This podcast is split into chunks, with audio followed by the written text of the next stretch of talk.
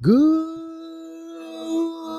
morning, Teeswater, Ontario. That's where today's guest is from. This guest, oh, wow. Um, his name's Muscle Bill. If you don't know him as Muscle Bill, I'm sorry. William Elliot's his real name, if that helps. Just, I'm it's a two hour ep, but real quick. Let's just explain quick things. 17 months old, diagnosed with some insane shit, crazy surgery. 17 months. Eighth birthday, triple bypass surgery. Ninth birthday, something. He almost dies again. Uh, 2017, blackout, almost die. You know, the guy's been through the gambit. You know, we're not talking about you know cold lattes that are supposed to be hot. You know, we're not talking about a line at an amusement park. We're not talking about you know uh, failing businesses. You know what I mean? We're talking about death and how close this motherfucker's lived to it and his perspective, his mentality, his outlook. I just he's God. If you ask me, he's God. You want to go to God, go to Muscle Bill. How this motherfucker is not out there already, like helping the world. Like you got Tony Robbins and Mel Robbins, but you don't you don't know who Muscle Bill is yet. You're all fucking nuts, and that's why this is the revolution. We're getting them the fuck out there. So just pay attention. Thank you for coming by. Enjoy the episode. Cord. What's going on? I got my coffee. We're Nice. rolling, man. How you doing? I'm great. How are you? Good. Doing Yeah. well. No complaints. It's I could complain here. if I want to cry like a bitch, but I don't. I don't. I don't. That's why I was so- so looking forward to this today because one of them days I woke up, I was just on on one of my rants, and I was like, I need a perspective here right now. You know what I mean? Well, we'll see what we can do. Um, I just want. I'm highly interested in the life of Muscle Bill yourself. So, for, well, hold on, hold on. Your email is that your real full name? Yes. Well, yeah. William Richard Donald Elliot. That's awesome. Yeah. But like the R, the William R. D. Elliot. I don't know why when I was typing it out, I just thought it was dope. I'm one of those people with uh, four first names. You know. It happens. man. I think I got one of those because I do have a confirmation name, so it's like Lewis John George Oh yeah. Bombardieri. You know what I mean? Strong. Absolutely. Yeah, not bad, right? Not bad. Yeah, that George in there. we got the four. Yeah, dude. so we got that going so far. All yes, right, sir. listen, bring it as far back as you want. Day one from you could go from birth because I listened to uh one of your podcasts you were on at RX, so I have like Yeah. some understanding, All right. but anyone listening doesn't. You know what I mean? So uh anything and everything you'd like to share, let's hear it. And honestly, I'm equally as interested in the life of Lou. So this Well, we could be. too. Yeah. we'll be good, man. nice. Um, I don't know. I guess I kind of have a Coles Notes version of things, and like, feel free to stop me at any point because I find that, like, in the public speaking I did, I don't necessarily realize the impact of some of the things that I, you know, I go through because it's just kind of like chronological chronological checklist for me, right? Mhm. So, um, anyway, I have a genetic high cholesterol condition. What's that? Um, it's called homozygous familial hypercholesterolemia. And basically, my body doesn't remove cholesterol from the system. So it just indefinitely increases all the time forever. How do you work with that? So at 17 months old, I was diagnosed and I started on a treatment called plasmapheresis. So basically, I got a, a central line. So it's like a plastic tube put into my chest so they could access my venous system because I was so small, right? So basically, you go, or I went every two weeks at that time. It's similar to dialysis in the sense that uh, my blood was filtered down in my body through a machine, removes the cholesterol, or at that time, the plasma, replaced it with a product called albumin, uh, cycled back into me, and just a constant exchange for whatever percentage of your total blood volume in your body. So I started that at 17 months old to treat my high cholesterol.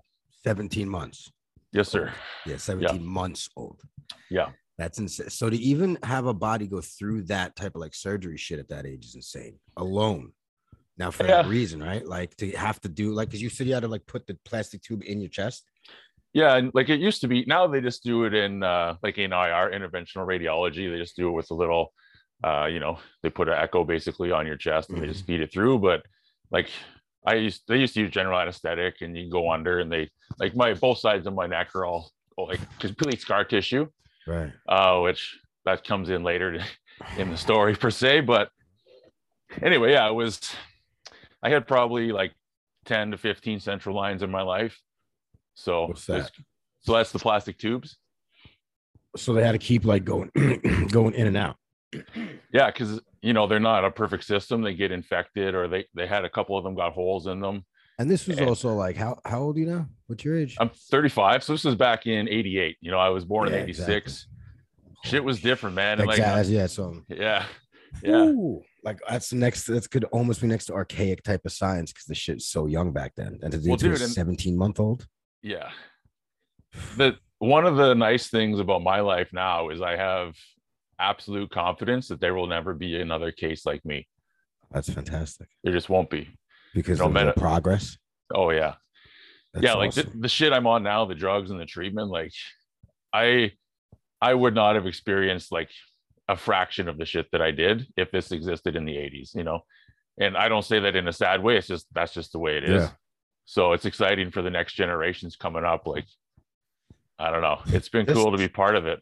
dude just that process right there that thought process of not having the like my life now like the, the whole the way it could go of like if Sure. only if only if only the shit we can't control you know you can't control being born instead of 86 2006 you know what i mean you can't Yeah. change that so it's like this is the the survival way of like going about it and like Yeah. and then have an understanding of it to to to go through in your life like that that right there alone. What are we fucking five minutes in? This is awesome. Yeah. well my like as a sidestep pr- like my whole life i've just been i've been thankful that it wasn't my siblings. Mm. and how many siblings you have? Two. So i've got an older sister and a younger brother. Yeah. and uh not to say like we have all lived very different life experiences. And you know i don't believe that everyone would survive the shit that i have because Ah. period i don't know how i did period right so Yeah. that's it's just the way it is and i'm glad it was me and i'm glad that i've got the experience that i do um and kind of fortunately and unfortunately those circumstances are now things that i i'm coming to realize i kind of thrive in it and i i almost am always waiting for more you know what i mean yeah, yeah. but uh anyway to get back on track um Yeah, because I got I got to ask about how you even get to that thought process, but I want to get Well- back on. track. Yeah, no, let's do it. How do you even get to? Do you uh read things? You put information yourself. You obviously think about it. How do you think you got to this firm understanding and then almost excitement of it? well we'll get there actually it, will Okay, come back excellent, from my excellent, yeah excellent, yeah excellent, excellent. Let's go. Let's go. so 17 months I'm on treatment. Uh, I had a bunch of problems with central lines for like the first seven years of my life, you know. Um, but basically, shit was okay. And then the spring I was turning eight, they found. I want to. The numbers are a little sketchy. I want to say it was 96% blocked in the right side of my heart and 78 or 80% blocked on the left side of my heart. So for my eighth birthday, I had a triple bypass. And that at that time, so this was in 94. Um, I was the youngest kid in North America to have a triple bypass, as far as I know. So Wow. Holy fuck. yeah, All right. So I mean, that's not the birthday present most asked for, but it's you what you were. Doing. Yeah. they, they they threw me a little party in the unit and stuff after I was up and whatever. Like I don't know, Did it they? was yeah, yeah, And Yeah, how was got- it? Was it nice? Like, yeah. I mean, it was great. They had a clown, and my dad almost punched him out. But uh, wait, what? well, so I'm in Well, the other than the fact that his eight-year-old just had triple bypass surgery. Yeah. Other than that, and now he's got Well, a he- clown in his fucking face. he tried to tickle me, man. Like I'm in cardiac recovery in a wheelchair, and this clown starts tickling me, you know, and uh, that doesn't go over well. So it's not a great idea over there, clown. But we get it. Intentions might have been nice. I doubt you thought about what was going on, but well, he wasn't expecting a, a, a Bruce County boy to fucking get in his grill, you know. So where's the where's Bruce County? Well, you're from Canada, yeah? Yeah, it's uh southwestern Ontario. You know, it's funny. I always ask geography questions. Like I feel like something the other day, someone Yeah. had to explain where the panhandle is, and I live in America. You know what I mean? Mhm. So I just I don't know why I keep asking that question. Maybe I just start reading the map. But anyway, yeah, it's some shit. So eight eighth eight year old birthday Yep. Triple bypass. no bypass. I was in hospital for a week, recovered really well, went back to school in the fall, like Like nothing know, happened. pretty much, yeah. Do you could, could you recall your mental state at this point? Like, an, how does an eight year old think after this has happened? Do you like, are you aware that this is not common? Like, you know what I mean? Oh yeah, yeah. Um, honestly, like I don't have any lasting feelings of it being heavy. There's definitely one of the most traumatizing events in my life. Um, removing the chest tubes after that surgery. I remember being like, and this is one of those things where it's like, where does your nervous system put it and how does your memory frame it and things like that? But like my memory is that I was in the bed, my parents were at the foot of the bed. The doctor comes in. I had nurses holding my legs down and my chest down because I was, you know, scared. And they had three chest tubes to pull out of my stomach, right? And I just remember that being the most painful, terrifying thing of my life, like screaming my like, and I remember my mom crying at the foot of the bed, and like it's very vivid in my mind that like that's that's burned into my memory, whether it's like real or not. That's something that's in me forever. Yeah. And uh, other than that, I don't know. Like I remember pulling some of the stitches out of my scars because they were like it looked like fishing line coming out of my leg, and like I thought oh, I'll just pull that out and you know. Where where did these tubes go into? The stomach or so right in the sternum area. It's right below the rib cage, and uh, Jesus Christ! And there's three yeah. of them. Yep. How like thick were they? Regardless, I mean, even if they're fucking. You know what? I don't know. The scars are about like five, eight, seven, or like maybe three quarters of an inch long, so they're pretty small. But Ew. uh, Because you got to yeah. think about the tube they're putting in there. yeah. You know. Well, I had four of them that- in my last heart surgery. I had four chest tubes, and I anyway, they're like the identical scars. So, Jesus Christ. but That is uh, some shit. That that's uh an everlasting memory, and that's what some while you said too, like whether it's real or not, because that's something I can uh, relate with when certain traumas I've remembered in my life, people questioned if it was true or not, and, to, and Mhm. like to to be asked that, if you take it personal, can uh, at least may fill with fury and be like, sure. "You want to come in here? Oh if man. it's true or not, motherfucker, like it's in here." All right, Oh yeah, you know what I mean? Like that's oh, you see how I just yeah, that's dude. No, tell I, I feel that. Yeah, I we can like- go on that all day. Trust me, Yeah. I'm there for sure. Yeah, when you specifically said that throughout everything you just said, that's something that just hit me because that's happened with me in certain Yep. things where it was like, oh, well, you sure? Like, what do you think? I want attention right now? Like, oh Yeah, god, like, Yeah. whoo, that's, that's I felt that. But um, yeah, so fucking eight years old, Mhm. and now is this something? This memory though, like, is this something you're having there at eight, or is it something you can more reflect on as you got older? I don't know. I think it's been just all along, and it's it hasn't really been front of mind until like I started into therapy and stuff like years a few years ago, and it's just kind of you start thinking about like where do things come from and like Mhm. I don't know what do you remember from your childhood and like I don't remember a Much lot of- of positive yeah. things. I, I had a great childhood. I know that. Like Yeah. that's not just a story that I tell myself, but the the memorable things have been the trauma, right? That's what Yeah.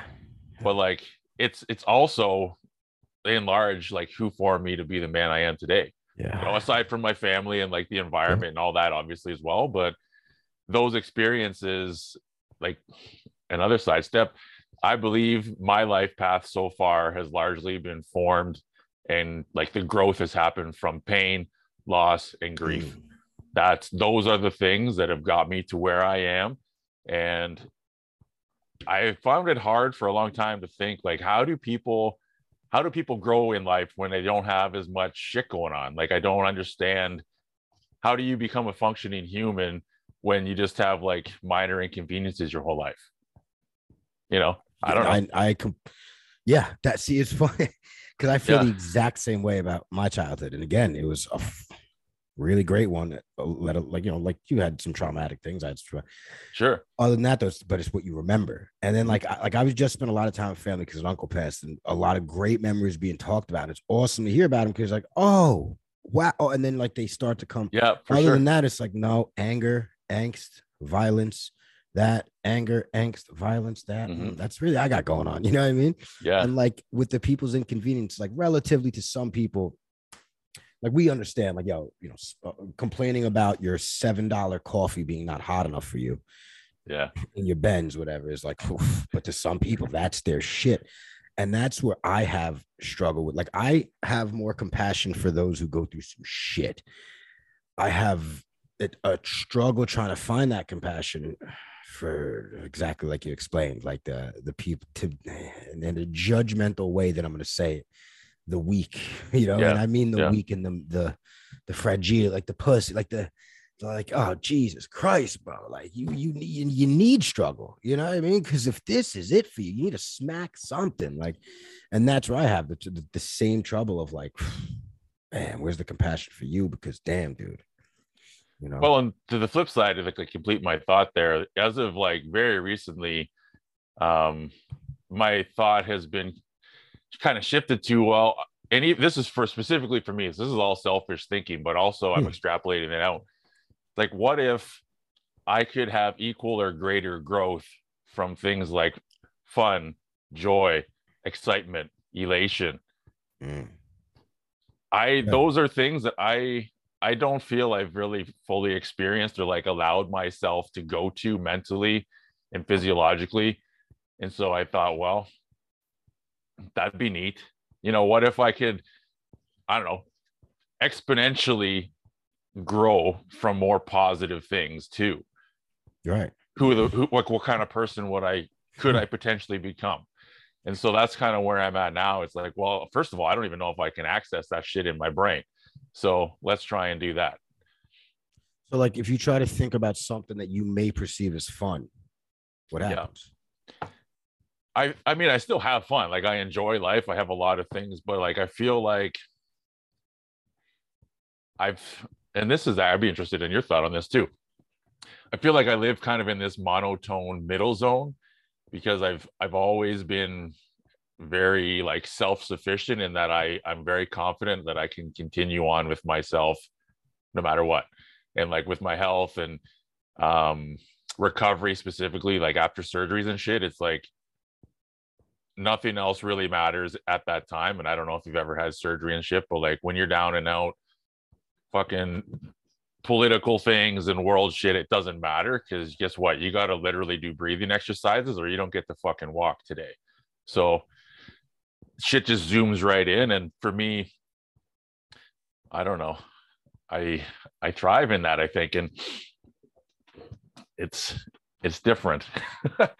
Yeah, I mean, your your whole life's kind of it don't it seems like it's been a very uh like ha- almost in a survival way having to be there because at Hmm. any moment it's like eh, I, I don't know because I don't want to I haven't been in your experiences but if I'm Sure. to think about it it'd be like my thought on it would be like maybe it's a defense way to stop the possibility of like either loss of hope or For or sure. taking such a height of quote unquote fun or ele- elevate alleviation Mhm. and bringing it back down with the what you have been so normal nor like normally used to especially your uh what's that thing we're talking about here not just mind nervous system Well, I would say like where am I going with my mind? I just I just got a little dizzy for some reason. I have uh right oh yeah, I'm good.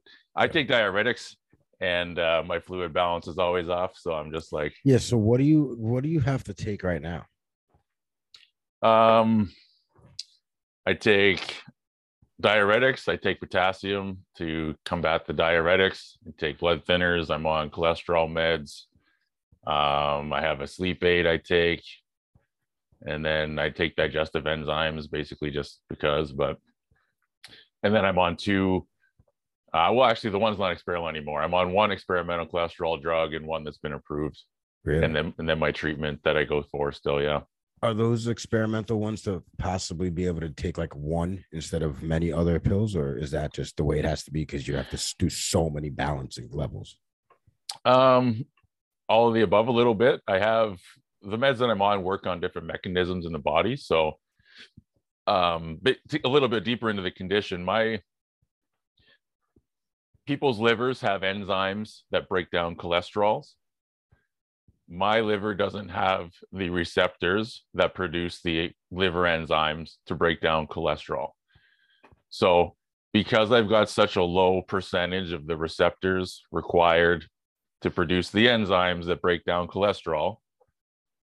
Most of the cholesterol meds historically haven't really worked on me very well because they work on, let's say I have, if, if I had 5% receptors, the drugs would work better.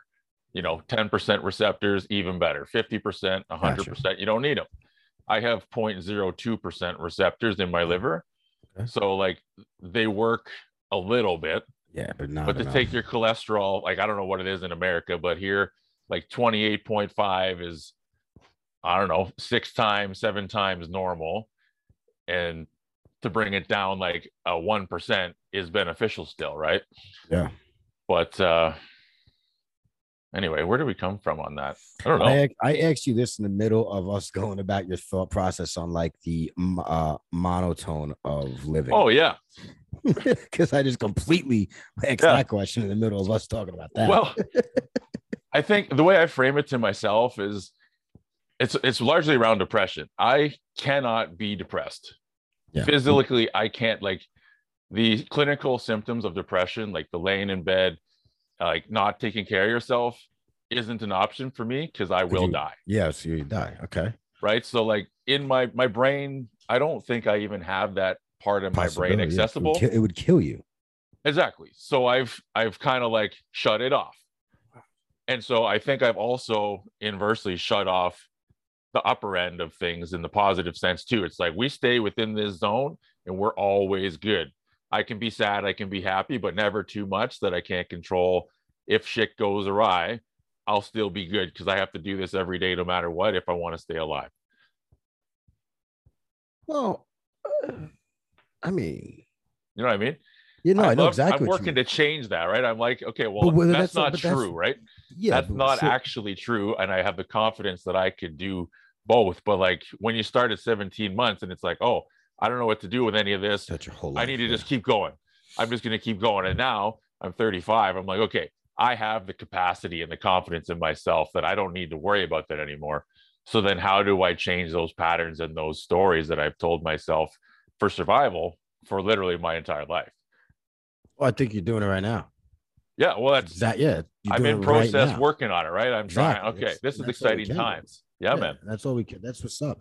But like, the, yeah, because it is a it is a mental block. Then you know what I mean, right? Like I'm asking because like i believe at yeah first, at first, I understood that too. Not the depression part. Like you literally can't just lay in bed and do nothing. Like you have to take care of yourself in certain ways just to live. Yeah. So I get that.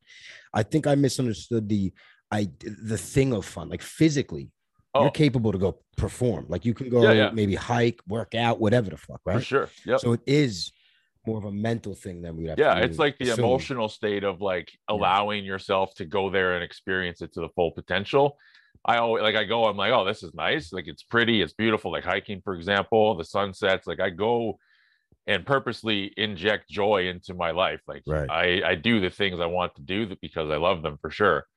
But i think like i just feel like i could i could access more of that you know Yeah, I mean, I would just keep doing it then. You know, it's if if Yeah. if- yeah, it's just yeah, it's- practice that's it's what reps the- putting exactly. in the reps yeah, yeah. I mean, you're breaking con- a whole condition, and it's not because we all have conditioning from childhood and everything else, but yours is in a sense of survival where it's not even like other people were telling you what you had to do; it was happening to you physically, Mhm. and then which obviously mentally. Before really, really a full blown psyche's de- of developed, you were having physical issues, real problems, you could say. You know what I mean? sure So like that must have like the way our body develops with the psyche, that must have been so deeply ingrained, like you said, with the like not even possible to be depressed because you would die flat out. So it's the uh, this the means of survival. Now you it's so dope that you're able to see you're at a point in life of like excitement because now you're yeah able to i can let that go yeah, you're consciously aware of it though.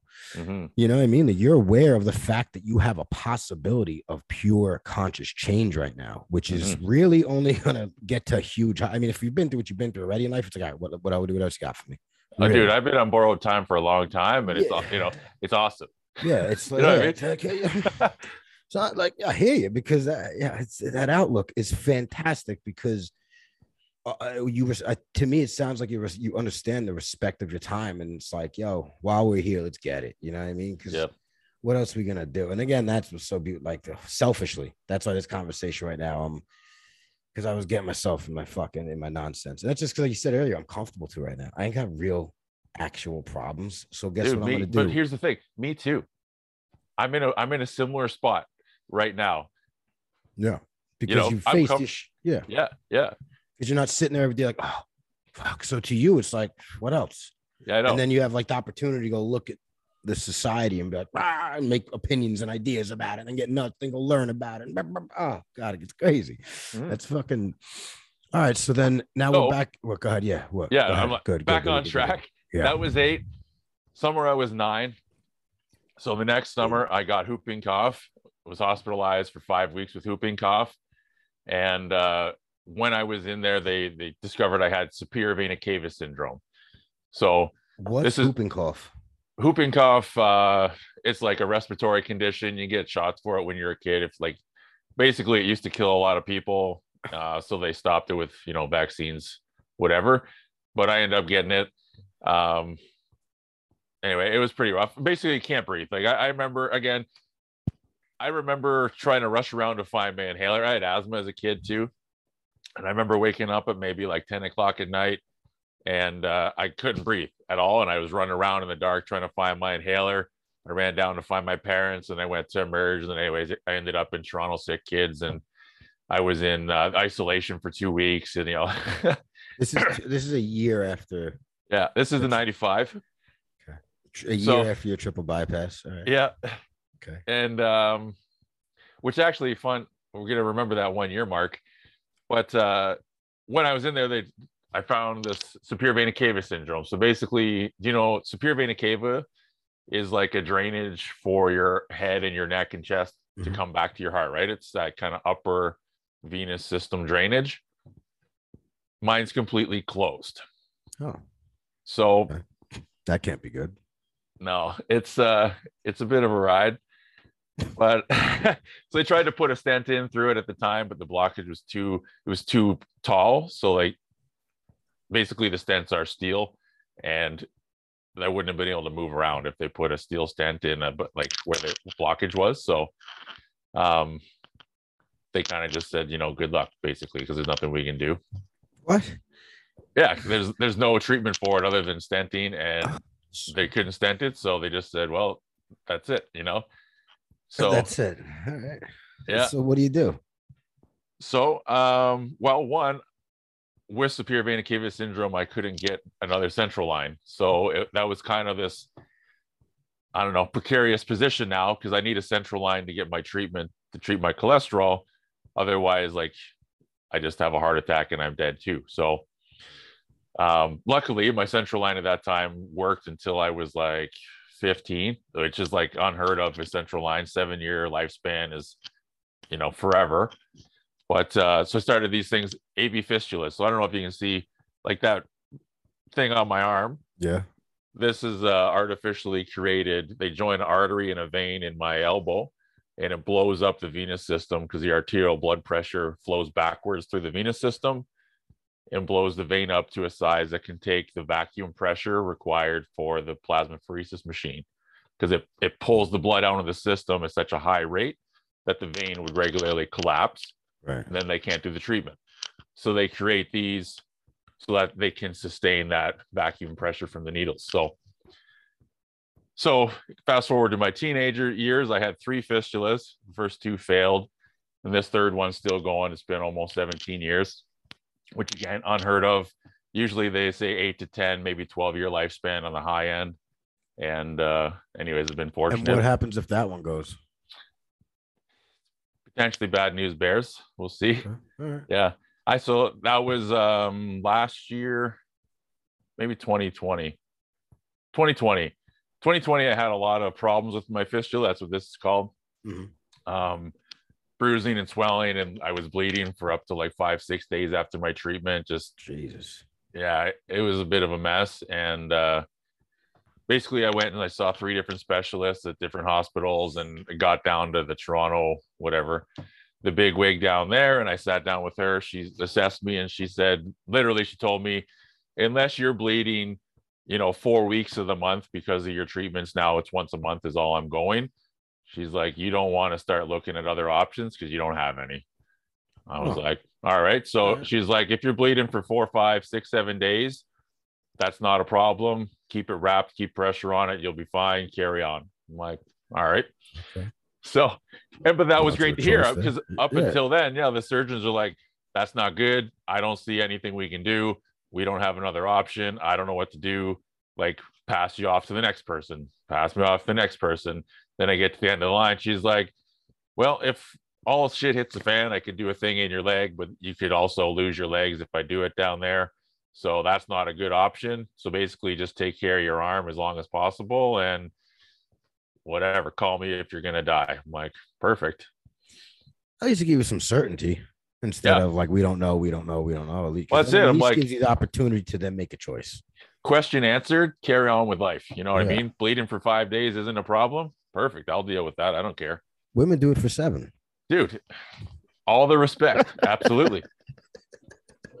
and my, I'm not even doing it anymore. Like I'll bleed. I just so how that how did that like how did that uh work itself out? Obviously, where so I had the fistula bleeding. created, yeah, when I was 16. No, night. This one's from when I was 19. Sorry, and uh, I pulled my central line. So the summer I was 19 was the first time in my life I didn't have a plastic tube in my neck. So, really? yeah, I I had to keep it sterile my whole life. What was that like up until that point? I mean, it was it was normal. It's I mean, what's anything like when you do it every day, right? It's it was just part of my life. I had baths instead of no, showers. took it out. Oh, dude, I almost drowned. what did you explain? Uh, well, I went swimming with my cousin because I never, I couldn't swim. Oh. So I put on a life jacket. We go to the one of the lakes around hometown, and uh, I said, "Well, how do you do this swimming thing?" You know, yeah. he's like, "Oh, if you just you got a life jacket, just lean back, fall over in the water, and you'll float. Right? You'll be fine." Yeah. I'm like, "Perfect." So I fucking starfish back in the water, and the life jacket didn't keep me above the water. So like I'm floating just below the surface of the water and I'm freaking out. So I'm like, it didn't fucking work. So I took in a bunch of water and uh, Matt, he grabbed me up. He's like, what the hell, man? You know, I'm like, I listened to you, dude. Yeah, like, dude, I followed your instructions. oh my God. Yeah. Uh, but anyways, it was good. I started, I could shower every day and I went to college in the fall and like it made life a lot easier. You know, I didn't have to flush my line every day and What'd you go to college this, for? Took a year of computer networking. What's that? Uh, like uh network structure for like uh businesses and stuff. If you're building uh like, LinkedIn, like uh if you had a business and you wanted to have a network of 10 computers in your building, you'd be like, hey, we need a guy to set this shit up. Let's call Muscle Bill and he'll set up our computer system. Thank God they got guys to do that. Because if I ever get to that point in life, I, I knew Dude, what I just said. I I just backed down. I'm like, this is not for me. And uh, anyways, yeah. What'd you do after that? I worked at a melamine shop. I made a uh, lot no locker doors for high schools and bathroom partitions for restaurants. I basically worked on a CNC machine and did finishing for just materials. Yeah, it was random shift, but All right. So um, now after college and now you're doing this, what else is next? What the fuck is this? Am I getting a phone call? Yes, sir. Um, so in the meantime, when I was a teenager, I started lifting weights. So I was a bit overweight when I was younger. Like I was maybe, I think I was 210 in grade nine. Uh At not height? in shape. I, I'm just oh, over you know just over five ten. Okay, good. I was gonna say you're gonna be centimeters, aren't you? Oh, Wait, yeah, I'm like guys... I'm 179. Yeah, I don't know that. That's what I'm. I'm glad you gave us 510 because I thought yeah, it was to the conversion. Uh, so 510, 210. Yep. Oh. And like not, not I had no but no muscle at all. I was just, you know, because I, I, had different limitations being on blood thinners. I had my central line. I couldn't play sports, all this shit. So yeah. like exercise yes. wasn't on my radar. You know, it wasn't. You just wanted to watch cartoons all day and do nothing. It's not. Like, yeah. It, yeah. So you started getting to working out. Like you obviously got cleared to do that, or were you doing that like rogue? I just, I just, well, honestly, I started riding my bike. So the summer between uh, grade nine and grade 10, I lost like 30 pounds.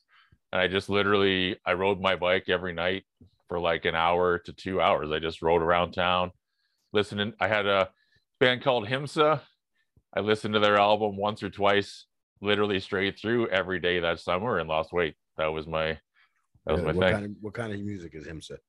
Uh, it's it's metal. Oh, nice. Yeah. Oh, yeah. yeah. Right. Check it out. It's an older album. That so that would have been 2000 and you know one or something like that. But and then at the the public school in my town, uh, I went to the chin up or the monkey bars, and try to do a chin up. That was my goal that summer. I wanted to do a chin up because I couldn't even go like a fucking inch on a Mhm. pull up, you know. And uh, I went every day. I rode my bike, tried to do chin ups at the at the public school, and at the end of the summer, I was doing 12 chin ups and I lost 30 pounds. So Really? I was like, "Yep, Mm, That's amazing. Talk about Yeah, no that was- excuses. Like I don't know, I just- no excuses, persistent." I guess is all, you know. but also getting yourself to doing it. Sure, that's yeah, that's because so many people don't have that. Uh, uh we get because I guess because you experienced like you know what you just fucking said. I don't It's, know. it's like uh you don't have that. Like, what do you so? What do you just do it? You know, Yeah, like hey, Well, right, that's- so let's hop on a bike and just start doing chin ups. Let's do it. that's honestly like that's largely from my dad. Like my my whole like I started canoeing when I was two. Like I had to keep my my dressing sterile. My dad's like an outdoorsman. He was a a scouts instructor for years and all that stuff. And like everyone used to give him shit. Like you can what are you taking a canoe for? Like if you tip over, like what the fuck? And he's like, mind your fucking business. Yeah. One, first of all, I'm not gonna tip. yeah. Second of all, we had a first aid kit. We can do a dressing change on the side of the river, canoe home, and change it properly and do it all over. Like, fuck Yeah. off. yeah. And like that was just there's no I can't. It's like, well, what are we gonna do? Yeah, it's You know? actual thought out plan. Is hey, listen, if something did the the thing you're just perceiving is automatically going to happen, the Yeah. tip over and the ooh ooh freak out Yeah. is because you didn't one, you don't do this. Two, you didn't plan anything about it. So if Yeah. I actually one, I do this. Two, uh, it's my kid. You don't think I'm planning this whole fucking thing out, but that's a thought process. A lot of people I notice don't think past their initial thought on something. Well, they live in the fear too, right? It's like, let's let okay, let's play that out. And then what? And Yeah. then what? And then what? It's like, and then Yeah. fucking nothing. Like just go do the thing. Yeah, So anyway, that's it's awesome. that's been my uh So your pops, you think your pops was like a, a big play in your mentality around this their, your Oh, whole sure. life? Yeah. for sure. It's uh it's funny, like we did a podcast, like my buddy and I did a podcast with him about a year and a half ago, and I've had so many people like reach out after that and say, Man, like you and your dad are like the same person. Really, that's awesome. yeah. That's But- cool. Yeah, it's it's funny. Like we're we're very different, but we're also the same, you know. It's yeah, uh I hear that. yeah, I man. hear that. But anyway, so I have my fistulas done, pulled my central line. I'm exercising. At this time, I'm in my, you know, early 20s. I started hitting the gym when I went to college. I, that was when I first or joined my first gym. And uh just I wanted the body build, you know, I wanted to put on muscle. I, you know, mm-hmm. that's that was my priorities for basically my 20s. I I was one of those guys where, you know, dating and things, it's like we should hang out on Tuesday, you know, take a night off the gym. Yeah, And I'd be like, don't fucking tell me what day to take off from the gym. We're not hanging out ever, you know? That's yeah. I whatever. know what you mean. If I want to take off Tuesday, I will, and we can hang out. That'd be great. But don't fucking tell me to take it off. I know exactly. I missed Man. a lot of like things going up because I was I was that I was the same man. way. Like where where are you done? When are you gonna be done working out? When I'm done. Yeah. Well, that's it. What Yeah. time? I don't know. Nine, nine thirty. Yeah, fucking it's ten. That's what It's ten o'clock. Where are you? I'm just finished and fuck off. Like, what do you want from me? that that's the awesome love of the gym though. You know what I mean? To hack because again, like when I go work out now, it's like of course. Like when I see people go, oh, I gotta go work out. like, Yeah. you know? Well, it's funny. Like, and now I'm I'm not that way anymore. It's just I think I needed to do that, and I've used it as a crutch to get me through a lot of mental things in my life. Like, Mm. it's been a staple for me and an anchor in my life to like when shit goes awry, I go to the gym and I fucking just lift stuff until I'm tired, and then you know I feel better. The endorphins kick in. Life is just better. I go to sleep. Tomorrow's a new day, and I don't know. I just used that for years, and I I was well aware that it's maybe an unhealthy relationship, but it's not fucking doing drugs and staying up all night and partying, right? So Yeah. I thought if I can just put my head down and do this thing that I love, and it's actually you know for the most part positive and not detrimental, I'll do that all day. Yeah, I mean, I honestly think because I have the, ex- a very similar thought process. I was thinking about this yesterday. Mhm. If I was working out, if I was working out and I was leaving the gym, I was like, hmm, if I was working out and I didn't work out for the last two days, the thought process was a more angst and Yeah. judging and all that. And I noticed when after I work out, if I was working out, it's fantastic. It's literally like, like you take off that coat and Yep. the thoughts just diminish because you just put yourself through like if I was working out, a great squat workout, deadlift, you know, the power the the powerlifting style. Yep. And like I and because then I hear like someone like Joe Rogan say things like that. Some friends I have say things like that. You say something like that, and I start to think like maybe there's some of us that we really need that physicality since we don't Oh, have yeah. it so much in society. You know what I mean? Unless we go into Yep. and do it, or a, a jujitsu or a martial arts, something like that. You know, and I really think that's just something, not even in the sense of like a healthier, unhealthy. It's actually healthier, like you said, because you Mhm. know, like I spent my 20s blowing Oxycontin and Coke. So it was like, well, Sure. I mean, if I'm gonna go work out and feel better after, I think that's a better, better Sure. choice. You know what I'm saying? Like, Well, and like in a in a more energetic sense, like to get a bit more or less, you know, this realm is like I I have had a lot of stuck energy in my body for my whole life too. mhm, and i i mean even to this day like i have fluid retention problems and stuff and my lymphatic system doesn't work properly so working out it literally makes me feel better because it moves the fluid that gets stuck in my torso and like i feel better i can breathe easier like my heart is easier to pump like very real things are different because i move my body through space Yeah. and that's something that you know it's on a different level now it's a physiological level that when i don't do some type of exercise i literally feel worse because my body gets into a worse state mm. no, and I and I because I know you said energy too. Like now, so Yeah. for you, it's actually moving the physical physiology around. But I do believe in the energy part that, like, at least for me, if Yep. I'm not moving my body physically, whether that could be a run or a sick, heavy strength training workout, I I need that. That energy usually goes up to the brain and the mind gets fucking nuts in the sense of Oh, yeah. judging and violence and angst at things. And until I move it, everything. Ooh, it doesn't matter how much meditation I'm doing, I need to be moving No. too. You know, like my meditation really does a thing for me. But if I can't, I'm not the the person that's just meditating. I'm the I gotta be the physical too. Like I gotta be moving the body in, like I said, a sense of workout or something like that. Cause I truly believe that energy shit. Like oh yeah. I think we all are just energy anyway. Now you got to use it. It's got to go somewhere, you know. oh yeah it's the same as anything else right if you don't communicate thoroughly or effectively you will also experience those same angst you know anger frustration. It's like why? It's all bottling up. It's like just fucking let it out. And that physical energy can be exercised whether it's resistance training or running or whatever Mhm. walking. And that's i think being um you know flexible in what that is. Like don't just define moving your body as resistance training because there will be a day where you cannot resistance train and then you're Mhm. fucked Yeah. right so it's what can it can be a lot of things and just be open to accepting that it's maybe not what you would actually want to do today but that can change over time as well Yeah. I mean, it could be like for me, I have this the resistance training, skating, a Yep. great walk, a good run. I enjoy that shit. But like, you know, it could be anything moving that you enjoy. Mhm. That is a very good point too. If it's simply just beating the shit out of yourself in the gym, usually then that starts to creep into like maybe this isn't the best idea. yeah it worked for a long time though don't get Oh, me yeah, wrong I, it'll work, but it'll bring some pain. And then maybe later on, you're like, oh, am I doing this because I think I deserve some type of existential pain? And I'm just Probably. shit out of myself. Yeah. Yep. And that's okay too. Like I, I don't have anything wrong with that. As long it's being consciously aware and making that choice. Like this maybe is for a lot of reasons, and just one of them is that it's maybe good for me. The rest of them are probably bad for me, but I'm doing it anyway.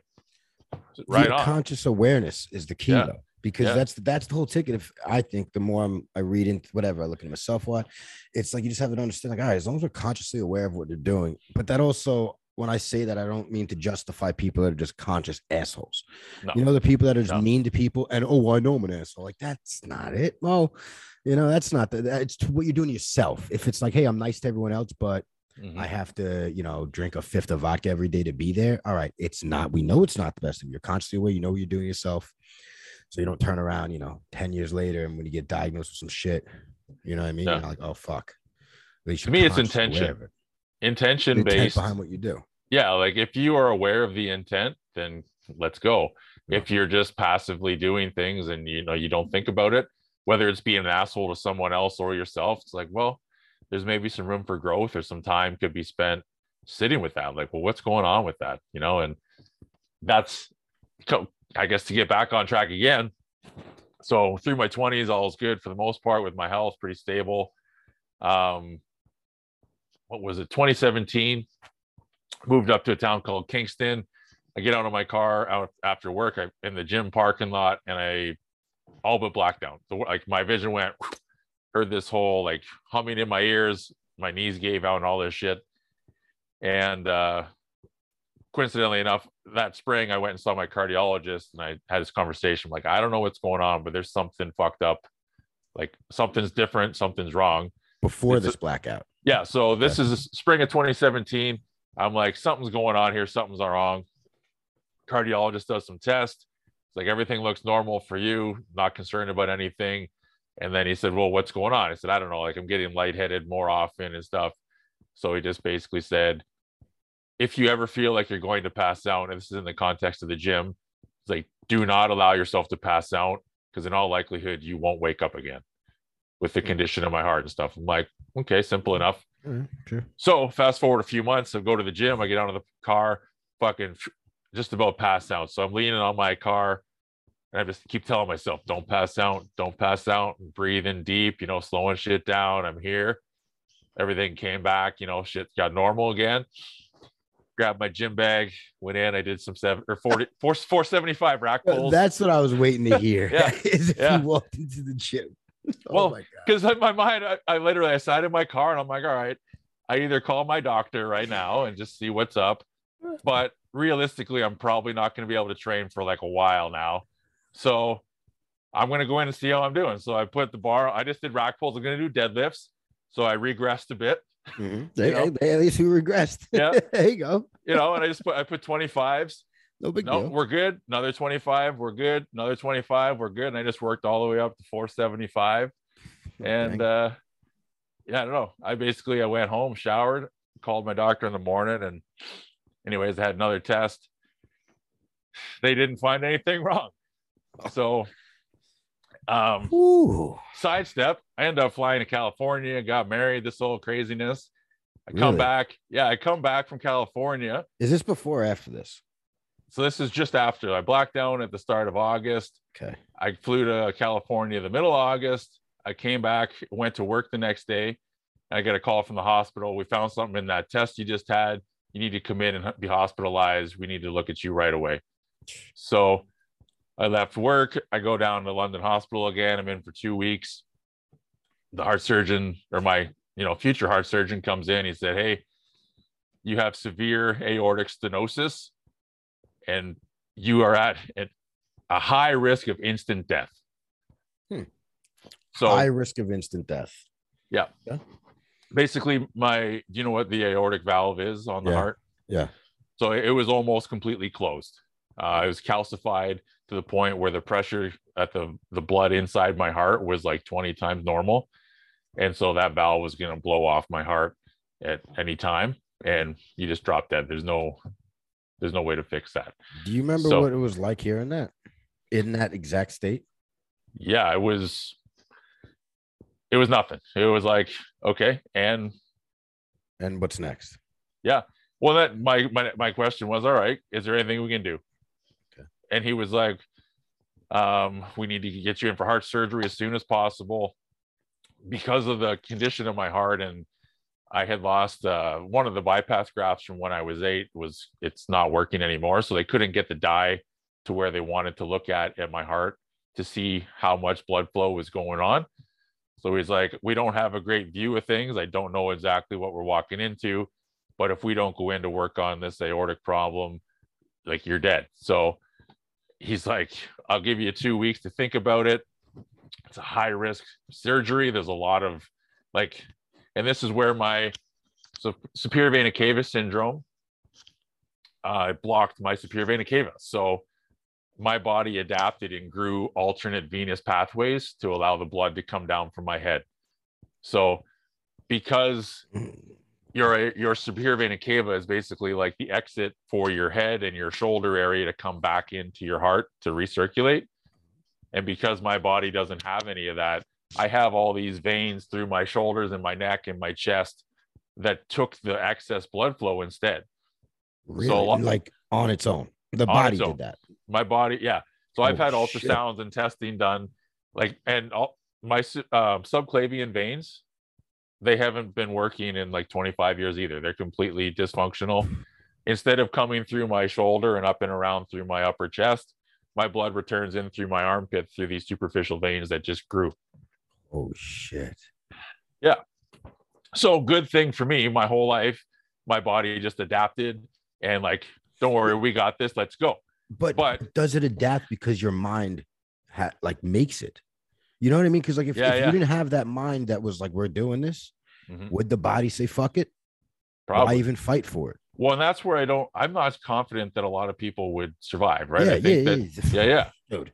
yeah Are you kidding me? What I have written down here by I- I- like uh, that's just amazing to me because literally that's the way I would think about it. Is it, be, it this we're so interconnected mind body? It's like the body's hey, we're gonna keep doing. We're obviously doing this. The guy upstairs Yeah. is telling us, Let's so figure it out. Figure this shit out, and that's the Yeah, body man. is obviously like the the will to live is I think why we're here, all Mm-hmm. of us anyway. And then with you, it's like the fucking example. That's Well, insane. it's it was yeah i mean it's part of me so it's i i have a hard time trying to separate that out and think of you know empathy from a place of not having that it's hard because it's i just have it you know what i mean? It's it's been my whole life and it's a good thing so i haven't ever wanted to change it. You know it's just let's go and see what we can do. As long as my eyes open in the morning i'm good. Like i've woke up to a lot of crazy shit but i'm still like i don't know every day is different. Yeah man Yeah. exactly. I wake up let's fucking ride. Yeah. and uh, however, so I from the heart surgery here, all those veins in my chest then also caused a problem because to, to have open heart surgery, they were going to have to destroy all that venous um, flow, right? So in doing that, one, there's a, a, a bleeding risk, right? You say I've got a hundred major veins across my chest that aren't supposed to be there. They're cutting all those open. They've got to sew them all off to keep them from bleeding. But two, there was a no guarantee that when they destroy those veins, I'm not just going to have a brain hemorrhage or stroke out and die because there's then instantaneously no way for blood to get down from my brain. Mm-hmm. Okay. So that's the problem. right? So he's like, I'll give you some time to think about it. I don't know, like you may or may not want to try to have this surgery. It's a really high risk. And without it, you have a definite timeline. Your aorta will separate. With it, we may or may not go. And I'm like, well, just book me in. Like there's no waiting time. Like Yeah. So, because basically you were given the choice of Yeah. possibly die sooner than a definite later. And I don't mean the way we're all going to Yeah. die. Like, no, soon. exactly. Yep. Exactly. And it was just like, book me in. Let's go. Yeah. let's talk to you later. Like, let me know. Um, so I went, I had a pre-op appointment about four weeks after that. They told Hold me they were for these four weeks. Yep. What are you doing? Going to the gym. Right. Because I'm thinking yeah. so many Yeah. people would be sitting there just. But again, Nah, I mean, you've ex- you've already explained through the way you've been through your life. You're not Yeah. that person at all. So again, it's just it's just so wild because there's so many different ways to go about things, and the way you've chosen to do it, and then the way you tell me about the the way your body adapts to what you've had. It's like, yo, Mhm. again, I get I can't get past that idea of uh your the will to live. The body's like, all right, we're doing this. All right, so now the four weeks. Yeah. So I had the pre-op. They tell me we'll got to get you in by Christmas. We'll be in touch. And then I didn't hear from the doctor's office until that April. Dead silence, radio, like nothing. Okay. So So at that time, yeah, man, I that's when life started to fall apart for sure. my marriage fell apart and I started in counseling and therapy and you know shit got pretty tough it got harder to get out of bed every day like my just physically I was in heart failure so like I had to sit up in bed kind of allow my blood pressure to stabilize stand up allow my blood pressure to stabilize because this Yeah. is in between them telling you like you're gonna so, die so- yeah, so homeboy yeah. comes to you is like, yo, you could die anytime. Yeah. Or you can try this and die in the moment. You're like, all right, I'll try the one that I could die in the moment. Yep. All right, we'll get back to you in what four weeks, and they didn't get back to you in four weeks. it was nine months yeah Like, what do you do? Like, yeah h- like to be the doctor. it was tough. Uh, and he, you, but I mean, at the I same get time, like in yeah. his because I'm trying to find out how you're not like on top of this. We he's told you four weeks, nine months later, when I just told homeboy he could die. Like, Well, just- yeah, I don't know, man. Like, I have all the respect in the world for him. He has hands down saved my life, and I don't. I don't know. I he is one of the best, if not the best in North America. I fully believe that. And guys got to do what a guy's got to do. You Yeah, know, like there's. you're- you're- you're I'm not special in the sense that no one else is special. So if he's got a patient load. I'm fucking in line, man. That's it. Like, Dude, it's like your your life has had to forcefully kill your ego. sure. Yep. Because I mean, Yeah. to have even that thought that you just said Yeah. is is powerful. Like what like because you because at the same time you say that you understand you you are the first person the or the youngest person in North America, Mhm. right? Like that you the what you've been through, other people might not have to because of the what the um Yeah. The medical advances. Yeah. yeah, and it's like to even say that after all that, the understanding is just that's some shit, dude. That's some shit. Well, and I guess to reinforce that statement, um, to fast forward, this is May 25th, 2018, the surgery day. I go up, you know, I get the um, get prepped. They take you um, into the OR. I don't know if you ever had surgery before, but you go in, you get transferred from the stretcher onto the table. They prep your arms. You got the IVs running and shit. They say any questions and whatever. And I just I sat up and I said, I just want everyone in the room. I want to say thank you and I want you to know that it's okay no matter how this goes. So I, I know I have a very complicated situation and you have patients to deal with tomorrow. Dude. And they're like, oh, you know, like we're going to see what we can do, whatever. I'm like, oh man. I just want you to know it's okay. And, Yeah, I'm, and they're like, any questions? Like, no, let's go. dude, that's some shit. It's, and it's in the moment, Holy fuck. it's all that was on my mind. It felt like normal. Since then, I'm like, what the fuck, man? you know, how did I, you know, Why the fuck would I say that? no, but it's like that's heavy, man. Like That's it's heavy. that's that yeah, because I'm at this is talking to people like you is what solidifies my beliefs in reincarnation, honestly, because it's like how I want to know the fuck how. Now you say your pops had a big example in your life, but still Mm. To even he didn't tell you that. You know what I mean? No, like to to to even that's and you're telling me that that's your only thoughts because again and then you go to where the thoughts come from and then the conditioning would be the fear or the even the strength to get through you just sit there nah no questions bet but to have the like discipline of mind to be in a, a state of such calm to let them know they can be calm is Yeah. such a put me aside worry Well- about yourselves and be good regardless how this goes you know what i mean That's- honestly, one of the conversations I had going into that time, um, this guy Arthur, uh, he's ex-military, he's buddy of mine.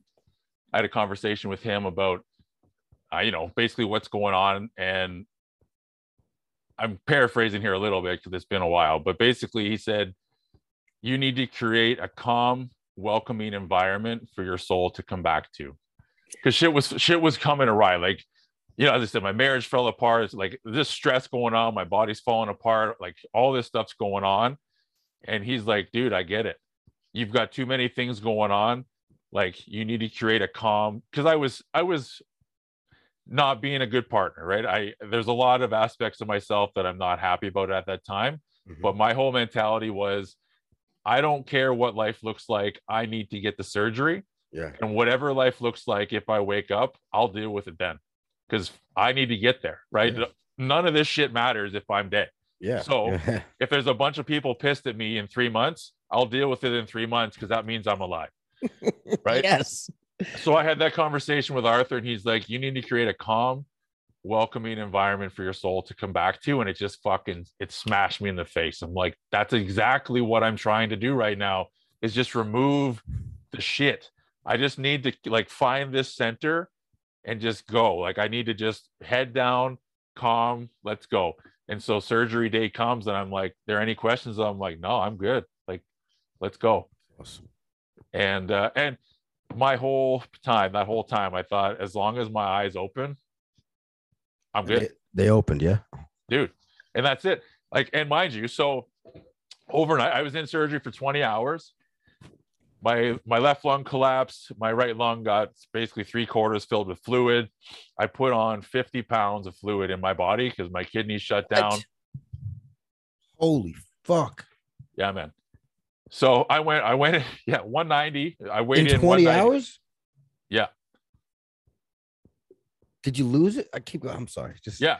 No, man. So my surgery was a craziness. Like it did, it was a bit of a fucking mess. Um. Anyway, I when I woke up, my whole body was numb. Like my arms were huge. Like I was just swelled all to hell. Um, I received 67 units of blood product because I the bleeding. I bled for eight hours straight. The surgery took basically just over 12 hours, and they had me on like try to stop bleeding for eight hours. So in doing that, all the blood product overloaded my kidneys. My kidneys shut down. It wasn't processing fluid. I just ballooned up. I woke up. I'll send you some pictures, but yeah. like, dude, I, I was huge. I had no neck. I'm just like this. And my arms, all the nerve endings in my upper body were compressed from the fluid. So, like, I was just numb. And uh, I remember the first memory I have after waking up, my eyes, I, I believe my eyes were open, but I like I couldn't see anything. I heard my mom's voice. And I going into it, I told her there was like four questions I wanted her to answer for me because I, I just wanted to know basically, am I alive?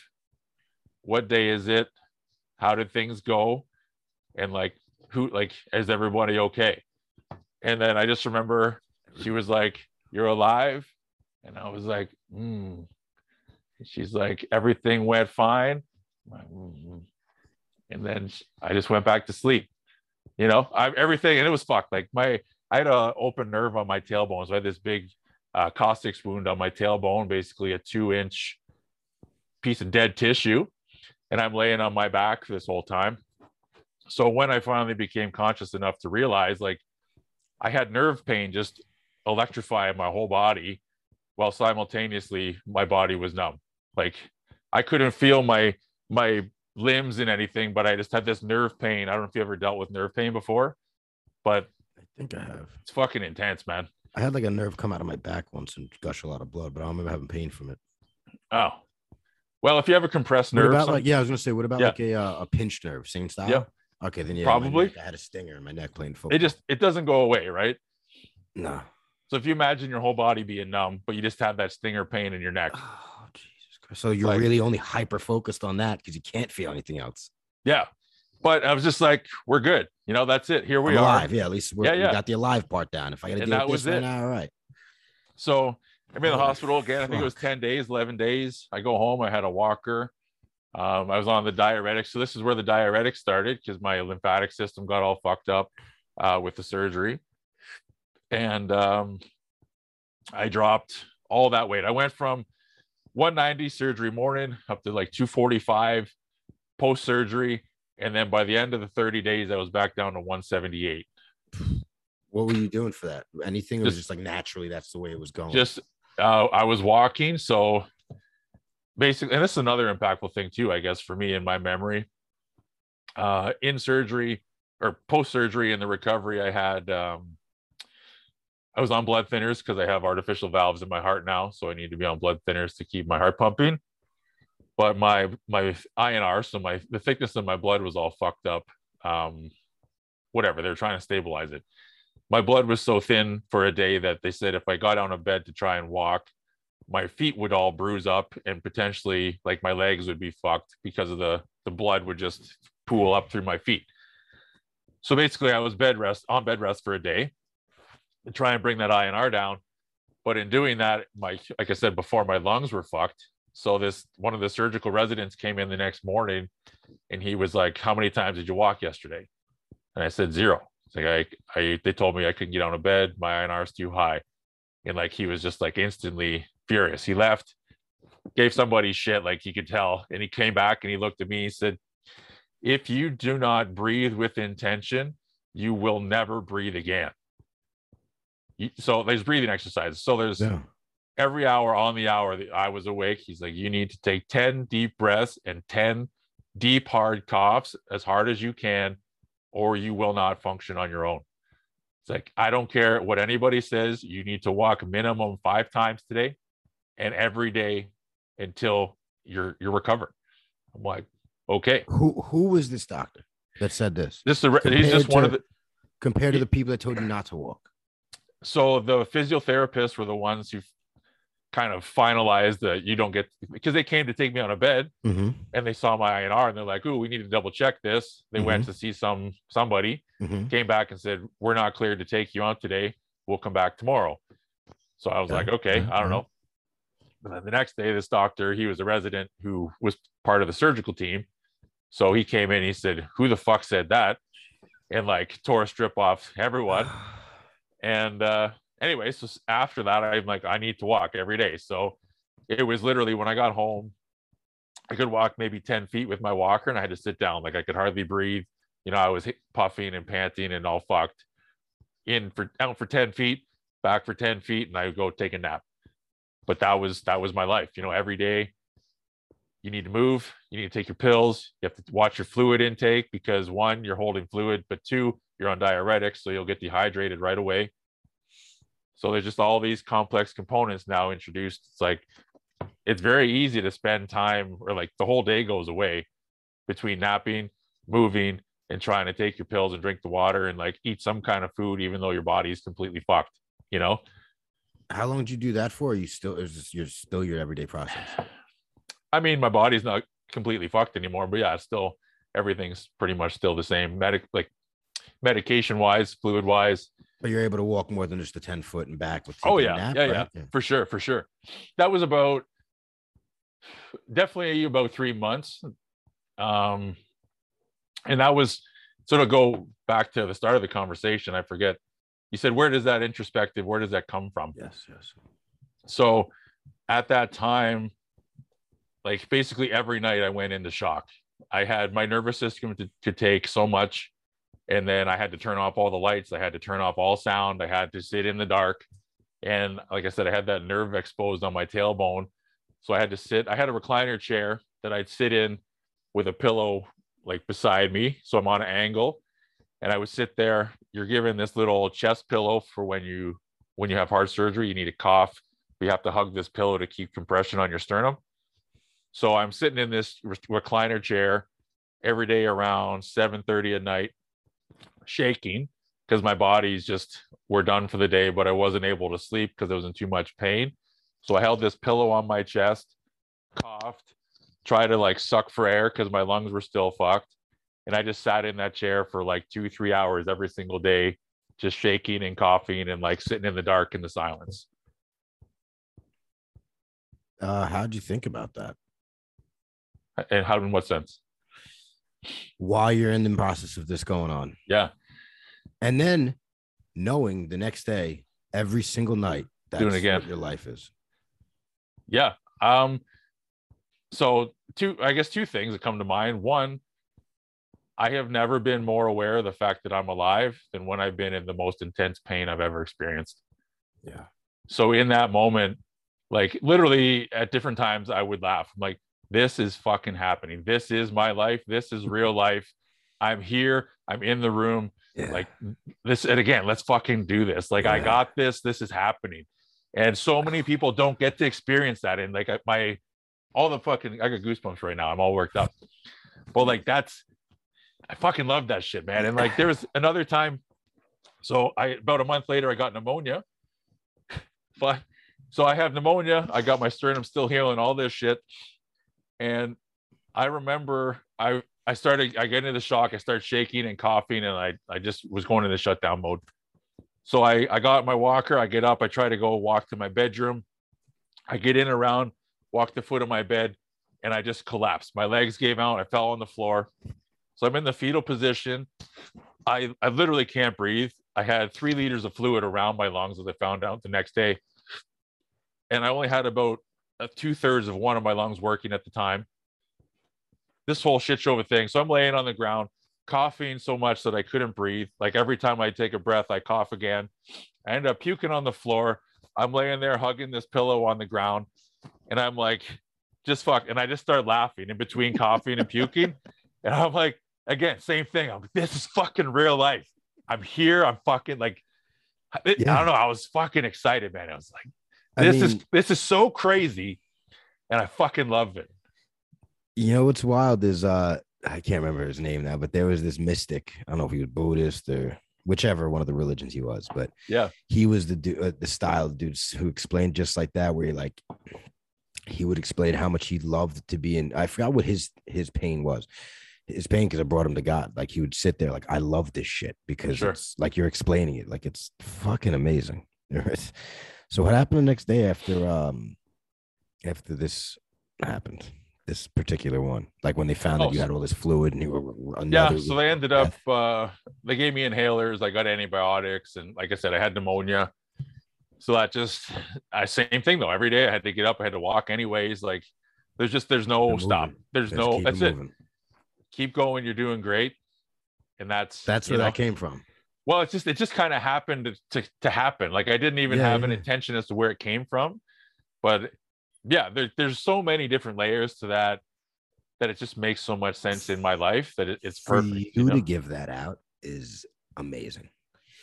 You know what I mean? Like, it, I appreciate that. well, I, I mean, well, now I expect one to be honest with you, but because if I get, one, if I I'm- was to read one of Dude, these I'm on it. I'm on it. if I'm to read one of these cards, and the person that sent it, because I'm the recipient, right? I was trying to use Yeah. the cool terminology. I don't know what it is, the sender, whatever. You, Whatever. Yeah. and Me. it's you i like and i now hearing your whole story is like ah, I, uh, you know ah, come on man like yeah let's keep going like that's because you know what in a, on a very and this is going to be the worst thing for my case if the lawyers ever hear this but All well right. i'm not lying about it but in a much smaller sense like when the finger thing was happening yeah. that's exactly how like when it happened i was like yes let's go Sure. like I am fucking alive right now. This thing just Yeah. ripped off with brute force, like just rah, like yeah. It's gone. oh my god! And everyone going scre- blood shooting, everyone's screaming Yeah. around me like oh my god, laughing at them because their reaction. Like yeah, I wasn't in your in your position, but I get that idea of like, Yeah. and not every you know You're in the room, man, and that's the thing.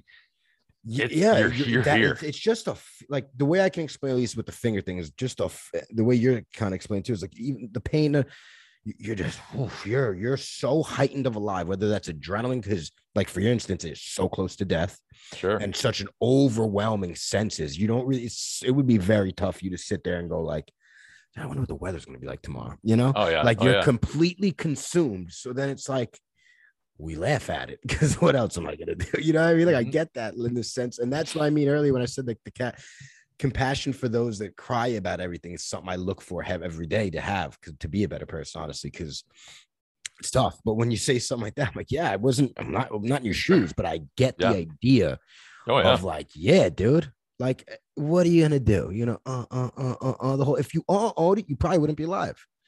You know, what I mean? like exactly. that's the like the the whole accumulation of the the heart, mind, spirit. Where the heart could be the spirit, I meant body Sure. is like the what you got going on. You know, what I mean, in the sense, the mind's like we're not quitting, and maybe that is the survival thing that you had to do. Your psyche had to do. If it was, if 17 months in, Yeah. 17 months in is the first like.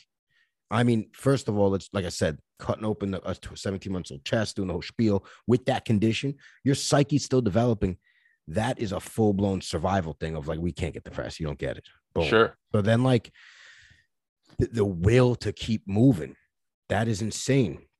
And and then it, I think, ties in with what your body has naturally tried to do to keep it going. Like, all right, we can't have a vein here. We're gonna figure it out Yeah. because we're this this thing, the person operating, the spirit within is making us. Otherwise, the body just goes if the mind goes. The lobotomy, you're done. You know what I mean? Absolutely. That's what's so amazing about that connection right there. That is so. So is this? So is this the? uh Is there anything more recent? Oh yeah. Holy fuck! All right, let's go. go. so oh so I remember how i said there's remember that one year mark from eight till nine right bypass at eight yeah, whooping cough at nine Is this another one year? It is Oh, yeah a so bitch. Okay. i had open heart surgery again may uh, which actually oddly enough it was may 31st 94 my first one and may 25th 2018 was my second one right and then the next summer so it was actually my mom's birthday um, june 20th 19 or 2019 I woke up around six in the morning. I had like a fever. You know, I felt like shit. Um, I thought I had the flu or something. You know, about maybe four o'clock in the afternoon, I drove myself to emerge because I was like getting worse. Mhm. My my side started feeling all weird. And uh, so, anyways, I end up going to emerge. They check my blood work and stuff. They don't find anything wrong, but they see there's something obviously wrong. So they put through a transfer for me to go down to London Hospital, which is about like an hour and 45 minute drive. So the ambulance comes, packs me up. I get in the back. I'm getting transferred down to London, and I start con- convulsing. Shit.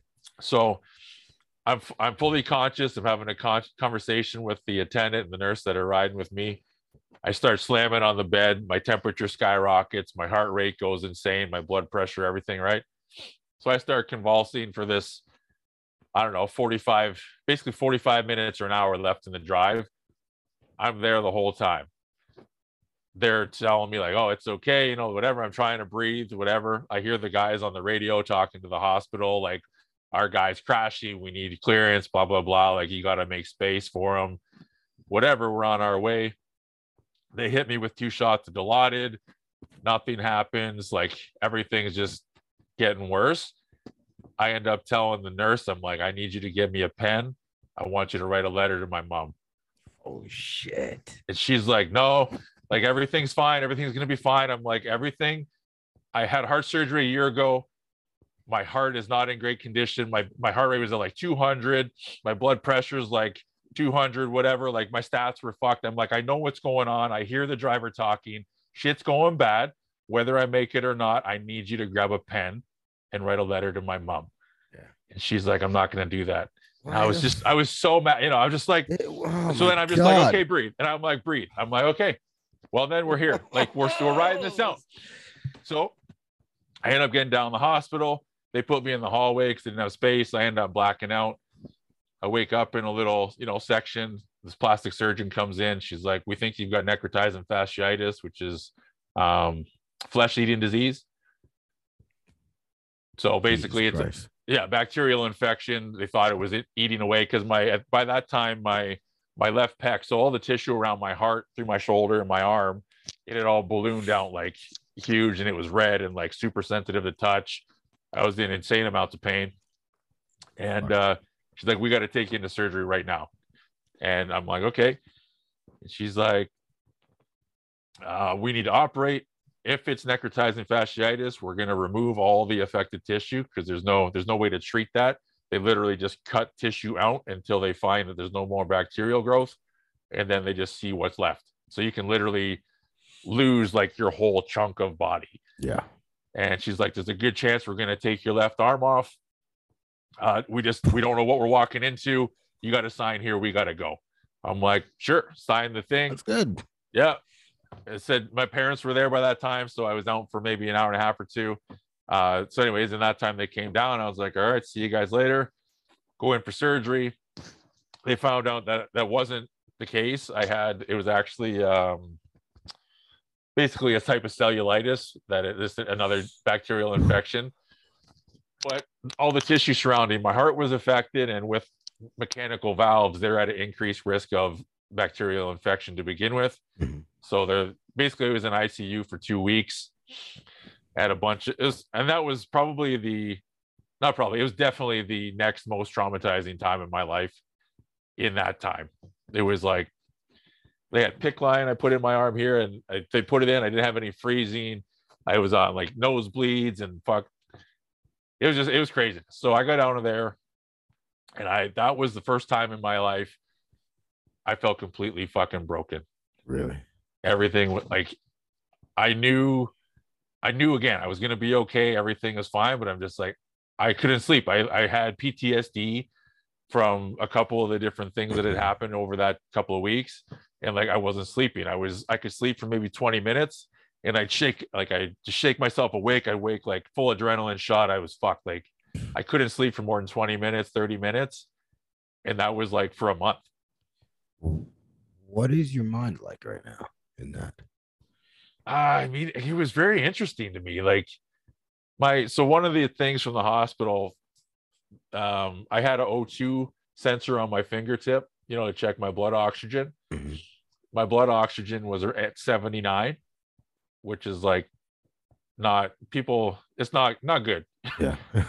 Um, but then but I was making a fist basically because what they were doing was just I was in a lot of pain and it was super uncomfortable and whatever. So I was making a fist because I couldn't move my right arm. Mhm. But I knocked off the sensor, so they had a nurse just hold my hand open. She's like, they're like, grab his hand, keep it open. We need to keep that O2 sensor on because my O2 stat was crashing so much. And anyways, I got her. I said, hey, can you just hold my hand instead? Like, because it was like an aggressive fingers back, keep it open. And I was like, can you just hold it? I won't close it. I promise, you know? So she put her hand on my hand and like the heat from her hand was the anchor point for me for that two hours. Like it was like everything was fucked and my hand was warm. So for this next month or so, I was at home. I'm laying in bed trying to sleep.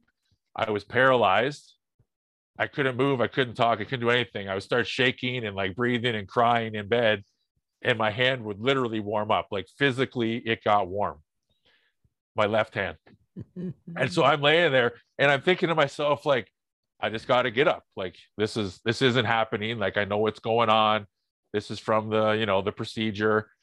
But I couldn't move. I couldn't talk. I was like, oh, I'll call my parents. Somebody will come get me. No, I couldn't get my phone. So it's, it's, a, it was like a split consciousness almost. And like half of my brain is experiencing this traumatic thing that's like, what the fuck? The other half of my brain is just observing it, like, well, this is crazy. I can't Yeah. move. You know, I'm not sleeping, but I'm not, what's going on here?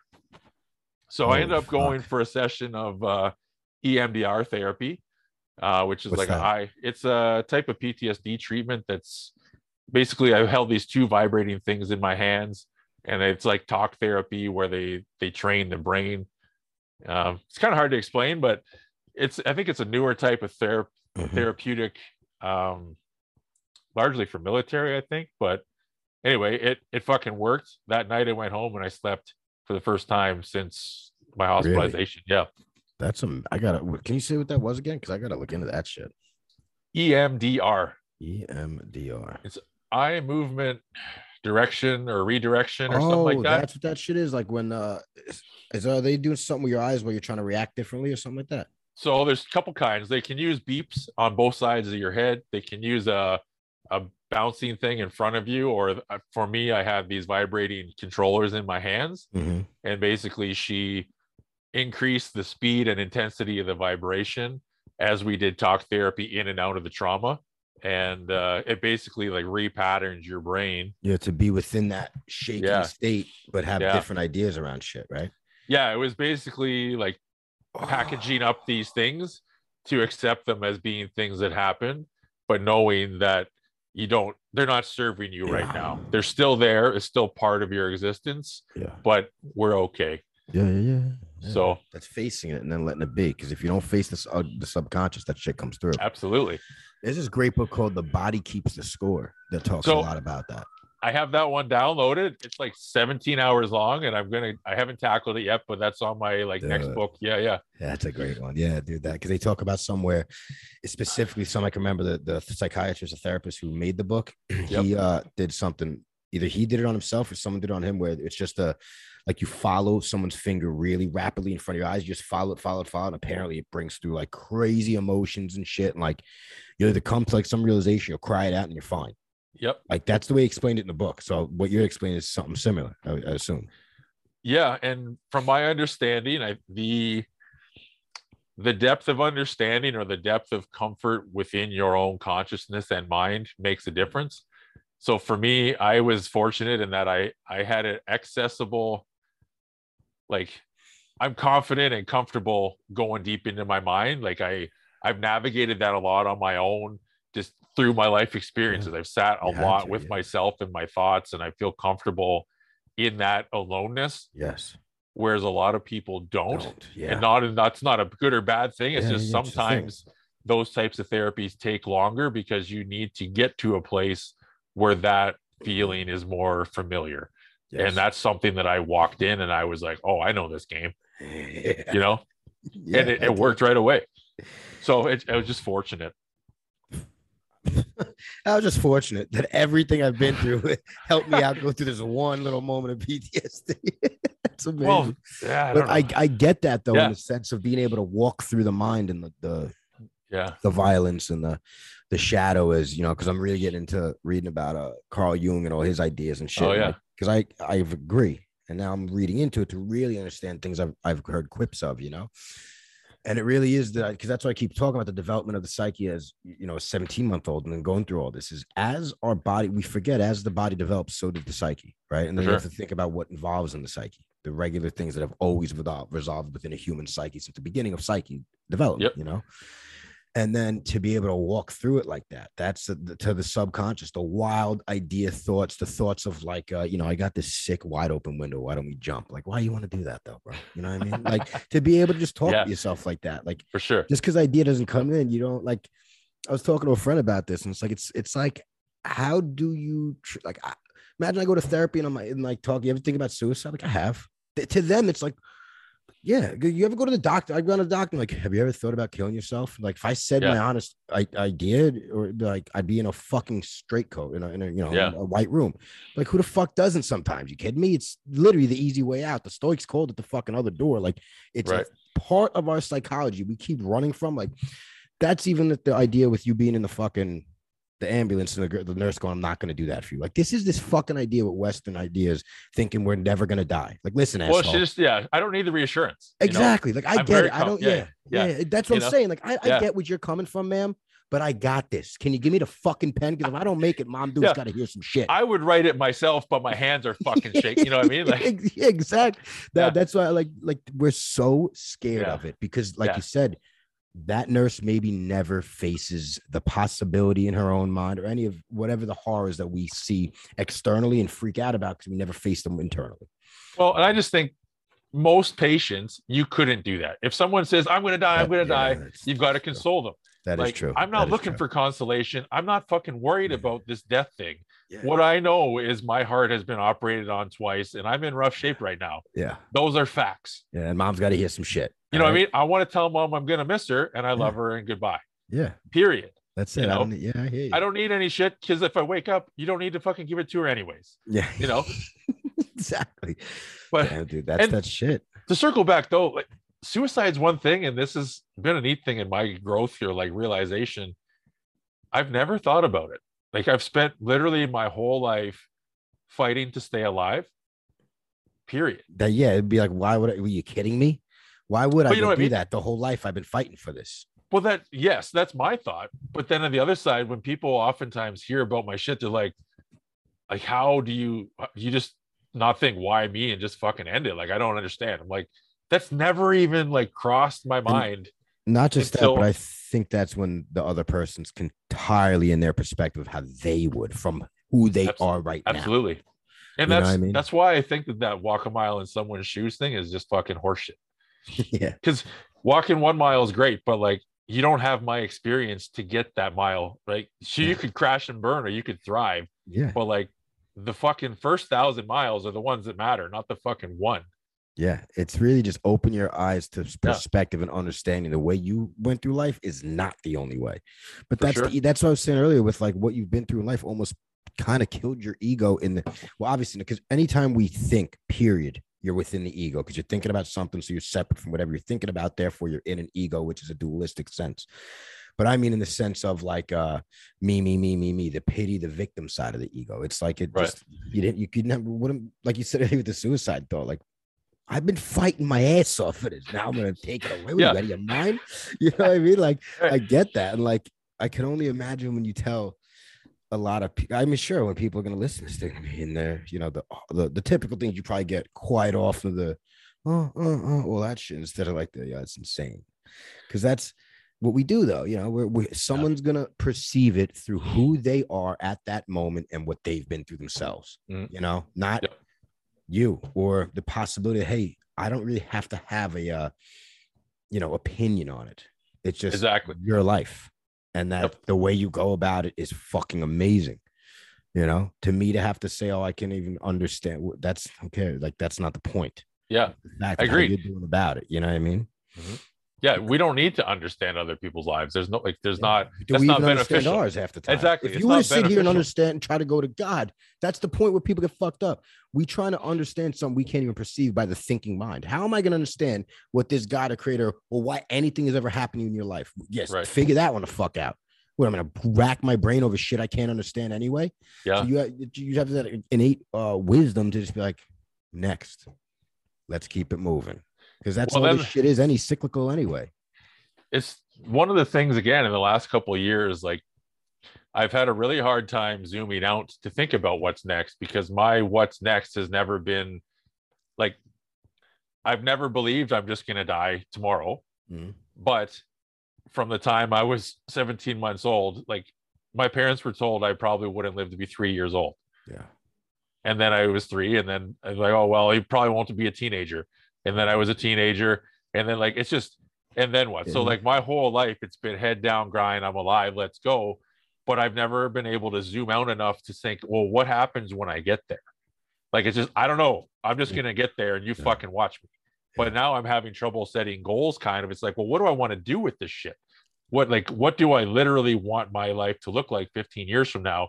Assuming I get there which is something that I never really considered. It's like, I don't know, maybe I'll be 20, maybe I'll be 30. I'll find out when I fucking turn that age and then we'll fucking keep going.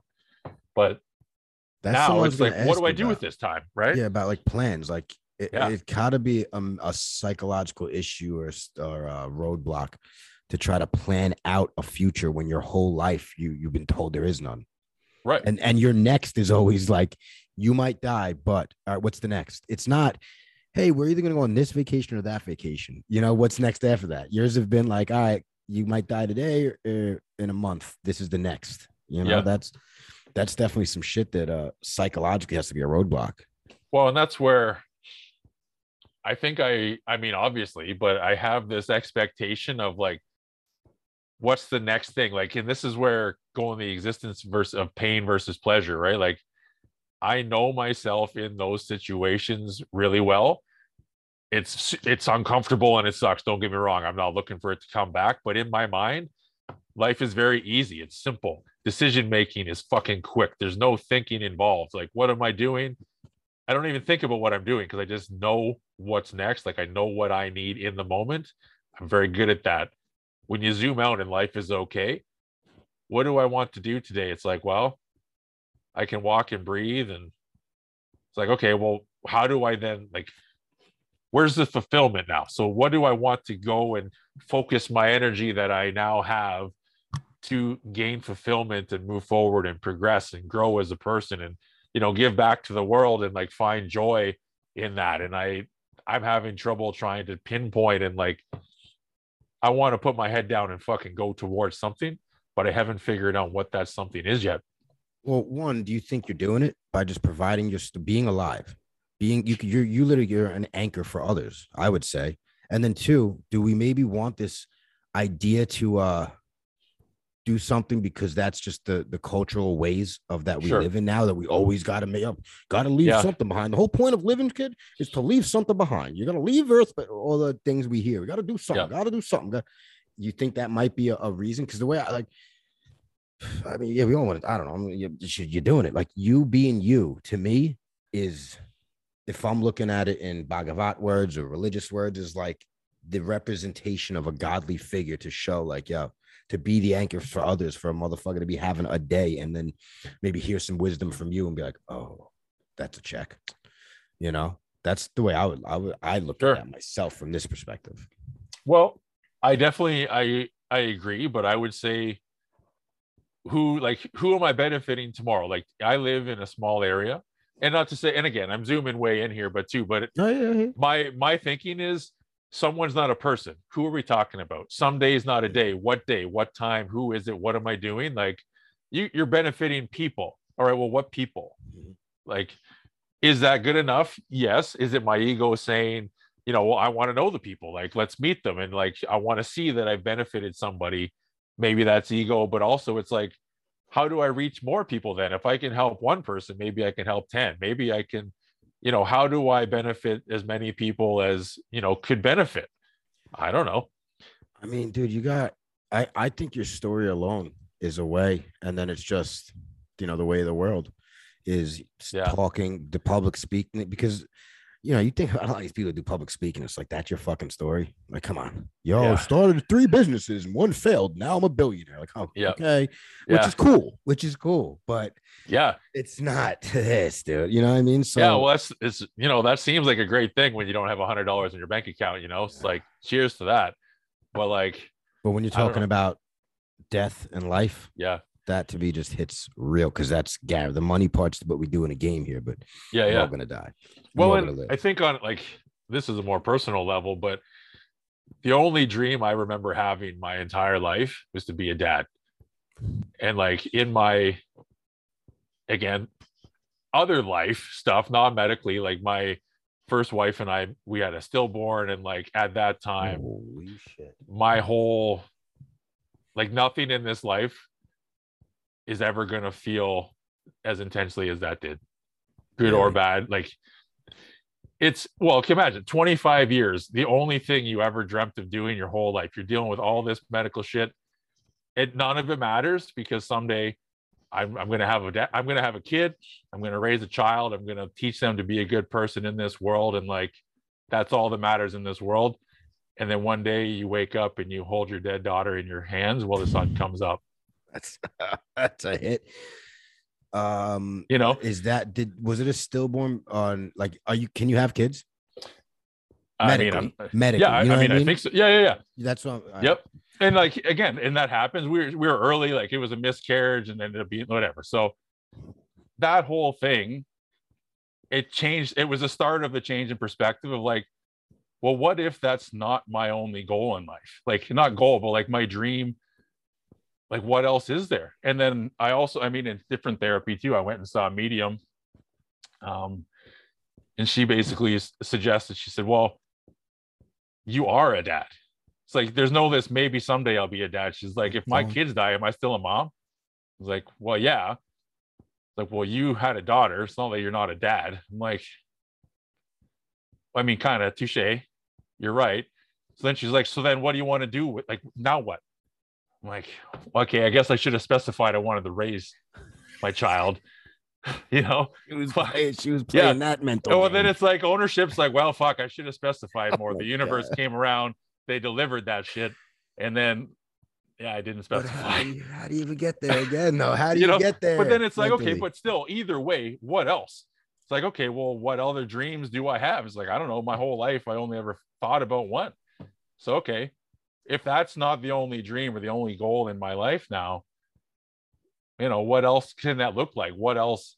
Because I've already, and this is where I, I, even to bring it back again about, you know, pain, loss, grief, nothing will impact me as much as that in my life ever. I am 100% mm-hmm. confident in that.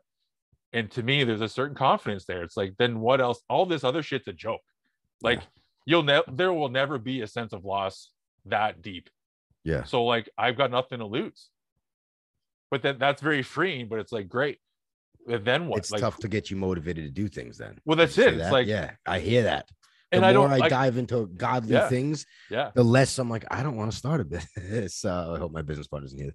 But like the more, no, but you know, like, but to me, it's like, what's the point? I don't. My goal in life isn't to like. I mean, and I, I'm not rich by any sense of the word, but like maybe it should be to. But I don't know. What do I do to have a fulfilling life? I'm. I have a dog. I live a quiet-ish life, you know, and I. It's but great. how do you feel? I feel heavy alive. So this is this is where mushrooms are becoming fun. That's Actually, what I was gonna start asking you too. if you- Yeah. ever dived into the psychedelics and because obviously Just- you like cocaine drugs and shit like that. You, No. had, you had enough time trying to die, like not yeah, trying, yeah, uh, just dying in general. yeah, But um, yeah. So because that's something I want to say earlier is like, uh, you ever do psychedelics yet? just just only a little bit. So I'm, I've only I'm working up to two grams so far, but uh, it's awesome, man. And this is where part of that thought about uh, the potential for equal growth from positive things, not only these more heavy things, but I'm finding I have, and I, I don't know how to describe it really, but words that come to mind when I think about myself: grounded, earth, you know, stable. I'm I'm very like I don't know, solid, I would say, right? I don't and so it's like, well, what words would I be interested in adding to that? Ooh. And to me, lightness, you know, fun, airy, you know, silly, right? I have a hard time finding this space of play within myself. Mm. And I feel like that's probably because I had a lot of things to consider when I was a kid. Like I taught when I went into kindergarten, my dad and I trained all of my teachers how to do first aid on me hmm. because they'd never seen anything like like me, right? I, like Yeah. I I carried a first aid kit with me until I was like 18 years old because if anything went wrong, I had to be able to deal with it. You know, so I was on Yeah. blood thinners, and I mean I'm on them again. So I've had a lot of factors at play. I was using like pop top glass heparin ampules when I was fucking four years old. Like I was flushing my own eye and I'm doing my own shit. I was managing my own meds. I knew all my drugs, you grew, all you grew my up real fast. dude, like, you know, I go to the doctor, what are you taking? I could tell them like by the time Yeah. I went to school, you know. So Holy what I'm feeling now is like maybe that has impacted my ability to really let go and just allow myself to feel that freeness and that lightness and that playtime and like I I I laugh a lot like I'm I smile a lot just instinctually and whatever like I I feel good a lot but I still have that like grounded sense. So I'm trying to figure out or like allow my brain to just experience that lighter side of things as well. And that psychedelics has been one way that I can access that. And I'm like well maybe if I can train that pathway to be accessible more then I can do it naturally and and just sober as well. So that's kind of one thing I'm playing with a bit right now is Well, what do you training th- those pathways. What do you think would prevent those pathways from being open up, other than the, you having to be grounded in the sense of being ready if shit goes down for yourself? I think that's it Yeah. So it's like relinquishing that idea that that's like, oh, we got that. We're good. You know, you good. yeah Now it's then just working with that, I would think too, is like, which is good. But psychedelics definitely do open the shits up. But to me, it's Mhm. also very important, sober, then to really work with it. Like that, like for me, when I always speak about meditation should I do like two styles really. The morning was to set the tone, and then I do another one where I like work on things, whether it's like Yep. the, throughout the day, angst was heavy. Then we figure out why, why today, what's going on with them. We ask questions, all that shit. Or I'll even like put myself in certain trauma traumatic events in my life and then work through it to be able to be in that position where like your body's feeling through it like physiologically because you think you're there yep but you don't react so you're training your brain to be able to be there and not be with it be it be it you're with it you're observing it you're looking at it but you're not it you're, you're watching the play unfold you know and that's just something that helps me with that and that's when i'm doing that that's my sober way of doing it you know what i mean because otherwise for sure you know, microdosing with LSD for three months definitely helped me out a lot. That was fun. You know, microdosing with uh, shrooms for fucking ever. That's that's fun. I would say that you don't know what you don't know. And so for me in this instance, if I don't know what those things feel like, I have a hard time aiming for that Oh, trajectory. nice. Right? So- yes, It's like it's great to say, well, just train it sober, but it's like I don't You know what to- I'm yeah, yeah, training yeah. to, right? I, there's, there's a lack of familiarity Mm, with the end goal means that the process is very hard to you know visualize so Mhm. if i can experience these states at all you know whatever that entails then it's like oh You have somewhere this to is go. this is accessible to me somehow sometimes.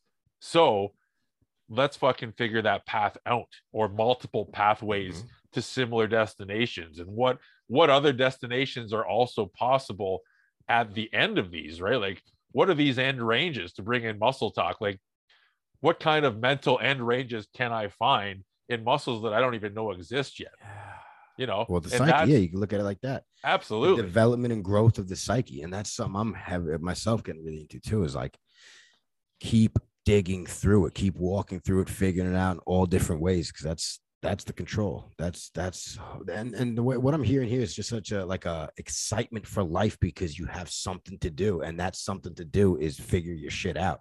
yeah Like that's something the way exactly how I feel when I look at every day. Like like my number my number one thing I always look to do too is this is this thing, Yeah. which does uh, prevent me from producing more for business sides of things. You know what I mean? So that's the part my business. But he's a great guy. He loves me. So he's real business esque. so we really bounce each other out because I'm over here making podcasts about the Bhagavad Gita, meditating, reading psychological books, and I'm doing fitness. Yep. You know what I mean? Like I'm not. I'm not studying up on the next fucking study on you know who jumps higher. You know what I mean? Like Yeah. Yeah. But that's I, dude that's that's fucking man that's amazing they uh you, you just your your your whole perception and thoughts of where you're going through life is absolutely fascinating to me. Absolutely fascinating. Thank you. you know what i mean? Thank you. But that's what i'm saying because like Yeah. you doing because I my beliefs with all of us just being a manifestation of the same thing of God, and we all have a uh, whatever you want to call God, whatever anyone out there wants to call God. You can call him Lou if you want. I don't care. I'm not gonna hate you, but if, like it, Subtle suggestion. yeah, subtle suggestion. L O U G O D, very close, very close. but um, we're all here to do something. Like it, it's a vehicle, you know. So your body, all the gangster shit you've been through, still hasn't destroyed that mind and that Mhm. spirit to live. You know what I mean? then if Oh, you yeah. look at your body as a vehicle, and, and not just in your circumstance, anyone's Everyone. Absolutely. Yeah, the physical physical shit you've had to been through, go through, didn't destroy your will to live, to keep you in an optimistic state, if you want to even call it that, and just a state of not depression and not the other Yeah. way, and just chilling, doing your thing and producing. Then the excitement to understand there's more to go, with the understanding that anything could happen. Yeah. that's the grounded part, I think. You know. Well, and it's yeah, I mean, it's tough to navigate that that side of things while also living in the real world in 2022. You know, trying to dive into your own mind doesn't put gas in your car when it's fucking you know five dollars a gallon or whatever it is. You know, Yeah. so I've been on since my heart surgery. I've been on disability. I've been doing a little bit of training and stuff on the side. I do a little bit of like help some people out for cash every now and then too, like trying to chip away at shit. But like I I tried to go back to work full time after that, and I had a really strong negative physiological response to that. Like I just shit fell apart again, you know. I So mean, dude, that's the whole thing. Culture and work, like, you know, it's. Uh, I, I feel strongly there is something I can do to maintain a life in this world, like financially, that I can I can take that on and sustain it. I just haven't found out exactly what Bro, that you is. could You know be what a I mean? fucking life coach. If you were an 18 year old girl who got everything she wanted in life, right now you'd go be a life coach. You understand what I'm saying? Like, yeah, yeah, yeah. it's those who usually don't feel that they could that are the best at like the best people to probably be president of the United States don't want to be president of the United States. You, you know what I'm saying? Same kind. Yeah, yeah. Who the fuck is gonna say something like you're saying and be able to have a smile and keep going back? Like you leave that room not ready to go do something about your day. Right. I don't know what you want. What do you want? What do you want? You want to jump up and down like Tony Robbins for 10 minutes, getting your fucking physiology moving because this is how we're gonna get happy today. Yeah. Like, yeah, that's what I'm trying to hint at, bro. Do the fuck start a muscle. I, do you have a podcast? Yeah. Well, yeah, I do one with a buddy of mine, the Maximum Meathead podcast. We But what's took, it uh, about? What's it about? Well, that's it. It's we took about a year and a half off over COVID and shit. Just there was a whatever. We we used the studio for a long time and the studio policies changed and whatever. So we just stepped back. It started as like uh just a meathead podcast. We want to talk about lifting weights. We want to talk about simple foods. Like what do we I want to know what what do we look actually fun fact, Killian, uh, I believe our podcast was the first podcast Killian was ever on. Oh, really? That's awesome. Yeah. Um, and we just we I want to know my my in- intention with the podcast was to talk to people and I want to know how the fuck they do things actually. You know, people talk about oh, ideal world this and you know, eat these foods and like eat the fucking greens, whatever. It's like, great. What did you eat for supper yesterday? Yeah. I want to know what time did you get up yesterday? What time Yeah. did you go to bed? Like, I want to know the facts. Again, some day is not a day. What fucking day? What do you do? What's your workout today going to be? Mm-hmm. You know, because that's what people can potentially use. Like, people don't need to know in an ideal world. I want to know, oh, yesterday you had four pounds of sushi. Cool. Like, I don't care. I'm not judging. I'm just interested in what the Yeah. real everyday picture looks like for people who are fucking busy like Killian, for example, that guy's on the move. He's got a lot of shit going on. And like, what does a day look like for you? How do you manage training and stress and sleep? And like, what do your meals look like? You Mhm. know, So anyway, that that was dope. how it started, and uh, we took some time off, and we're just kind of getting started again. But Dude, because you could fucking easily, if you had a PR person, if people heard, if I was like Joe Rogan, you came on the show tomorrow, people would be calling you for a Netflix special, a fucking Sure. this or that, and that's all I'm saying. I don't know. If, I don't. I do guess it, do it. Yeah. I don't know what to say to you, bro. Like, you- like you have Accessibility is my like Mel. Robbins telling people how to live their life. Five second rule. Yeah. Yeah, it's all cute. But when shit hits the fan, your five second rule, you know what I mean? Like, Yeah. listen to your story, and it's like, yeah, maybe this uh, bill that I have to pay that I don't have the money for is not the end of the world. We'll figure this out. You know what I mean? Like, Sure. instead of all right, five, four, three, two, I got, I stood up. Now what? We're good, we're good. Yeah, yeah, we're good. We're Yeah. Jump. Uh, Tony Robbins said, jump around, get some sun on my balls. Okay, next, next. Yeah. You know what I mean? Like, there's tons of people out there doing something I think you were given the gift to do. Honestly. If there's anybody listening that has a suggestion as to how I can start into that more effectively, like business has never been my strong point, Ah, my and I'd like to change. Like, Otherwise, uh, what I'm gonna try to do is pimp the shit out of this episode. sure. That's the best I got because I'm not a business guy myself. Anybody wants to help like Muscle to Bill do. do the Muscle Yeah. Bill things, please reach out. Dude, you know it's i i love uh the public speaking it's nerve-wracking i've always hated it but it's so fucking rewarding like the people coming up afterwards it's like the fact that you can listen to me talk for an hour and that somehow changes your life in a positive way it just blows blows my mind like which blows my mind, and that's You know. why you're not out there with a PR and doing the shit. Sure. I think you have you you you very you're not, what's the word? I want to say I don't even say modest. Like just the ego is so aside that it's like maybe eh, like in your I don't know what you think, but it's like uh this is me. yeah this is how we did it. So That's I it. don't know. You know what I mean? When other people be like, you know what? I, I mean, I fucking think like that just because I went through fucking molestation and fucking drug addiction, all that bullshit. And like, Yep. I just say things. Yet you over here are like, I don't know. Like, it feels good. But if you could hear, like, dude, listen to your story. If you're not getting a nugget of wisdom out of that fucking thing, then you're either not looking for it or you're such a pompous asshole that you have a lot more to work out. Honestly, Sure. like, it's, it's, bro, seven months old, 17 months old, and then it hasn't really stopped. And it's your thought process every time. It's just amazing shit. It's that's it gets me to the points of like, yeah, literally, if I'm sitting here going, bro, like, you, you, how are you not? Like, you're starting to piss me off that you're not fucking out there doing it. Like, you know what but We gotta good. get it going. give me some and that's as we said earlier like i how do you find motivation or like i i want to find that go i just i haven't found that like the Yeah. framing in my brain that's like oh this is it let's fuck because i've got that in me What I if know you wrote it, a like, book? Honestly, what if you just wrote a book about your whole experiences yeah and just like the conversation we just had, and then your thoughts around everything? Honestly, and then you I'm working putting on that out book. there. Oh fuck yeah, dude! Because because I mean that's book. Yeah. Your life is book worthy. You know, it's Thank you. not Yeah. like I think like well, people have books out there like over uh, who knows, but you, that yeah, is yeah. that's I bu- you. like you know what I'm saying. Like if I again, if this was the Joe Rogan experience, you tomorrow Netflix, Hulu, Amazon, fucking everybody would be like, yo, we need a piece because that's someone, and they'd have fucking like. They'd have someone who does not look like you at all play you probably like they always do in Hollywood. You know what I mean? They have Yeah. like Brad Pitt shave his head. No offense, but they Yeah. have like Brad Pitt shave his head. hey man he's a handsome man i'm good with that whatever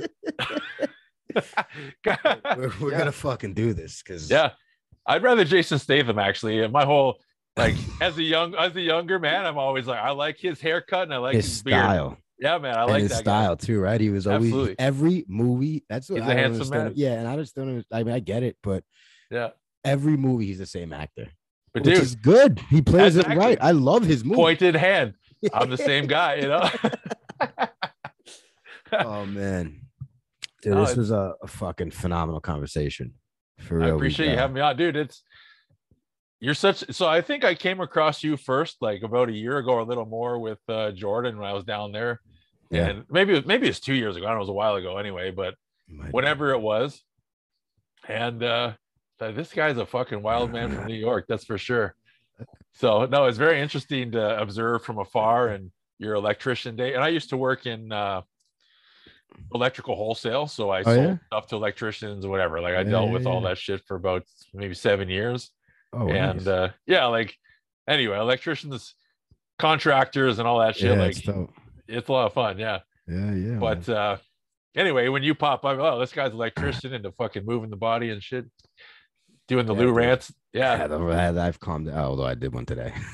Well, but I had to because I literally sit. I'm at. I get to the points too. I'm like, what's the point? What's the point? Shut your fucking mouth. Who cares? And then today I just couldn't help it because at the same time, you got to stick to your roots sometimes too, right? Yeah. Well, you know what it is though. I'm just relinquishing these fucking. I like the, the the desire to even give a shit about something's out of my control. To then get on my Instagram like we all do and feel how important I am because I have a platform. Like I Yeah. get it. So I half the time I delete after I do a rant because I'll do it and then I'll go through what I just said to you all day until I'm finally like, all right, we're gonna delete it. And finally the voice is like, yeah, because it was pointless anyway. Like, Right. That's literally the thought process I go through with my own shit. But that's maybe that's part of your growth cycle right now. Oh yeah, you know right? that's Like, the point because I'm trying yeah. to get away from because Yeah. I'm not in you like even if I'm not in Ukraine, I'm not in politics, I'm not. I don't. I, so what's up? Yeah. So what am I doing? What am I in? I'm in the Bhagavad Gita and fitness. Boom, that's it. Yep. But I do enjoy a good rant. That's the problem. That's the we have fun with it. But here's the thing though, so does everyone else. yeah, I know. That's the The fucking let them out. You gotta dude. Because I wa- I rewatch my own shit and laugh Yeah. hysterically. Yeah. And then I'm like, how you gonna stop this you, you have Yeah. so much fun doing it. well, and if there's people that loving it, you know, maybe you're making their day, right? If they're That's just think about this for a second. If you were to change that and someone else is in that same mindset and they're fucking, you know, in a bad spot and then they pop up on a Lou's story and it's like, oh, this motherfucker, and he's like, yes. They lose their shit laughing for a bit and then they feel better and their their rant is now gone because they listened to your rant and now know their what? day is better. and and we said earlier about intention. So if anything would just be my intent behind it. If I had a different intention, like you just said exactly, it would. Yep. Excuse me. It would stifle my negative notion on doing such a thing. There you go. Because what That's if beautiful? say there's five people listening and those five people everyone that they encounter in their day after seeing your rant are now better interactions it's a Yeah. ripple effect man Dude, absolutely yeah. Again, you gotta fucking. We gotta get you to uh call Mel Robbins, call fucking Tony Robbins, call these Robbins. Joe- Matter of fact, change your last name to Robbins, bro. It seems to Yeah. work. yeah all that's Fuck, i'm man. and that's it like i'm good to go on whatever it's just a matter of finding what that thing is and I think it'll I don't- happen. yeah. I, well, like, cause that's what I'm saying. I think because even when you said like f- for a physical job, might not just be in the cards, but you were gifted with the capacity mentally to li- not just do what you do for yourself, but be an, a vehicle for others to pos- provide them the opportunity of a possibility to change a perspective within themselves, which could give them a lighter and fu- more fun life or a reason to live life or whatever, because you've led the example. Well and this is where in the hero's journey like i the second book? half of Did you the read the book? i haven't read the book no Okay, it's sorry. my i guess baseline understanding level but I like was just asking because I just read it and I was gonna get all I mean another hour Oh. and a half talk about it, but go ahead. I'm it's sorry, on the list as well Great book. but in the process there's the experience side and then there's the wisdom sharing side right like Yep. and then there's the fact that all of that can happen simultaneously forever Mhm. So that second part of the book or the journey and the sharing the wisdom and passing that on and helping the other people you know that's never been a focus of mine because i've been still stuck in this first half of the book in my mentally in my mind now Mhm. looking back that's where i'm at so i'm like okay i feel in a confident space now that those events have now occurred i feel in a place mentally that i have the capacity to take on that sharing time and like pass this stuff on despite whatever may come next for me because i feel confident i can take that on too. But for a long time it was just a matter of deal with this get through this and carry on and just keep going. And now i really do feel like it's that chapter in my life is now like whatever that looks like i'm there i'm able to take it on. I have the capacity i have the even the emotional intelligence now that i haven't always had you know like Mhm. that's been a growth curve with you know in my personal life and you know exes and all this stuff like there's been a lot of growth on a lot of levels and basically you know the the full spectrum of life in my experience in the last like five six seven years so all of that i feel has had to happen to get me to where i am today and now I feel I'm ready for whatever's coming next. It's just now, as I said before, just what does that look like and what are the the possibilities? Well, I just someone to brainstorm and fucking you know carry on, and that's you know that's kind of where I'm at. But I do feel like that's that's what I'm feeling drawn and compelled to do. Well, dude, you know, part of the uh, hero's journey talks about a part of not wanting to be the hero or even on the journey.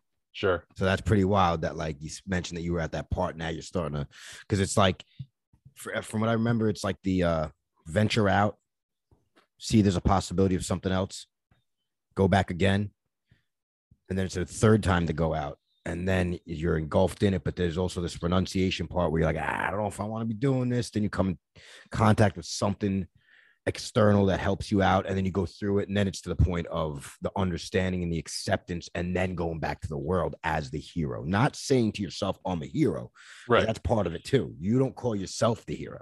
Right. It's when you're calling yourself the hero is when you got it all c- confused. But when the others are that's the ticket. That could be the point you're at Well, I'm hearing that that's what you're saying to me, so that's, the nice. fuck i'm saying That's I the was just fuck gonna- going I'm just gonna say i mean i'm over here doing that dude Yeah, Like, yeah. come on. We're literally having the conversation right now, Yeah. real time. that's fucking amazing Yeah, man. No, I appreciate you having me on, and I appreciate you coming on. You kidding me? I'm glad we connect. Whenever Toronto happens, I'll be coming down. We need to do the fucking thing, whatever I'm that is. gonna I'm- be there. Yeah. Honestly, at this point, if they, I don't give a fuck what Canada's doing, I'll take. I'll do 14 days in a fucking lockup. You know what I mean? If I gotta sneak in, Yeah, because I We'll gotta get get there. I gotta. Get we're losing. Uh, Ontario is losing uh, some of the shit uh, next week, two weeks from now. Okay. So unless it all reverses, you know what? I think it's all over. We're going to war now, so that's something else. Nobody gives a about. fuck Yeah. anymore. Yeah. exactly. We're going Whatever. to war. Nuclear man. war. Nuclear holocaust over our heads. COVID doesn't exist. We're all good. Yeah. No, if if not before then, that let's do some fucking whatever it is. We'll we'll get it done. You're gonna be on again for sure. I mean, I just couldn't see how you wouldn't be. There's just too much going on. I'm here. and we're, we're we're gonna we're gonna get this out too. This is enough, and I and I want a uh, card. All right, so I'm gonna email you my address. dude i uh yeah i ordered three boxes i i write them you, so i wrote i write them all by hand on my desk or i used to be on my table but yeah i write i have a sharpie marker it's uh That's fantastic. it's nice Awesome. I'm looking forward to one. i'm looking forward to talking to you again man it's Not good easy. It's great to hear from you. See you in the person. Well, not in the person, the virtual person here. You know, not on Instagram, basically. may's only two months away man it's coming Oh shit, you're right. Oh yeah. yeah. dude. Amped. All right, brother. I'll see you. all right take it easy Be well. you too Later. bye-bye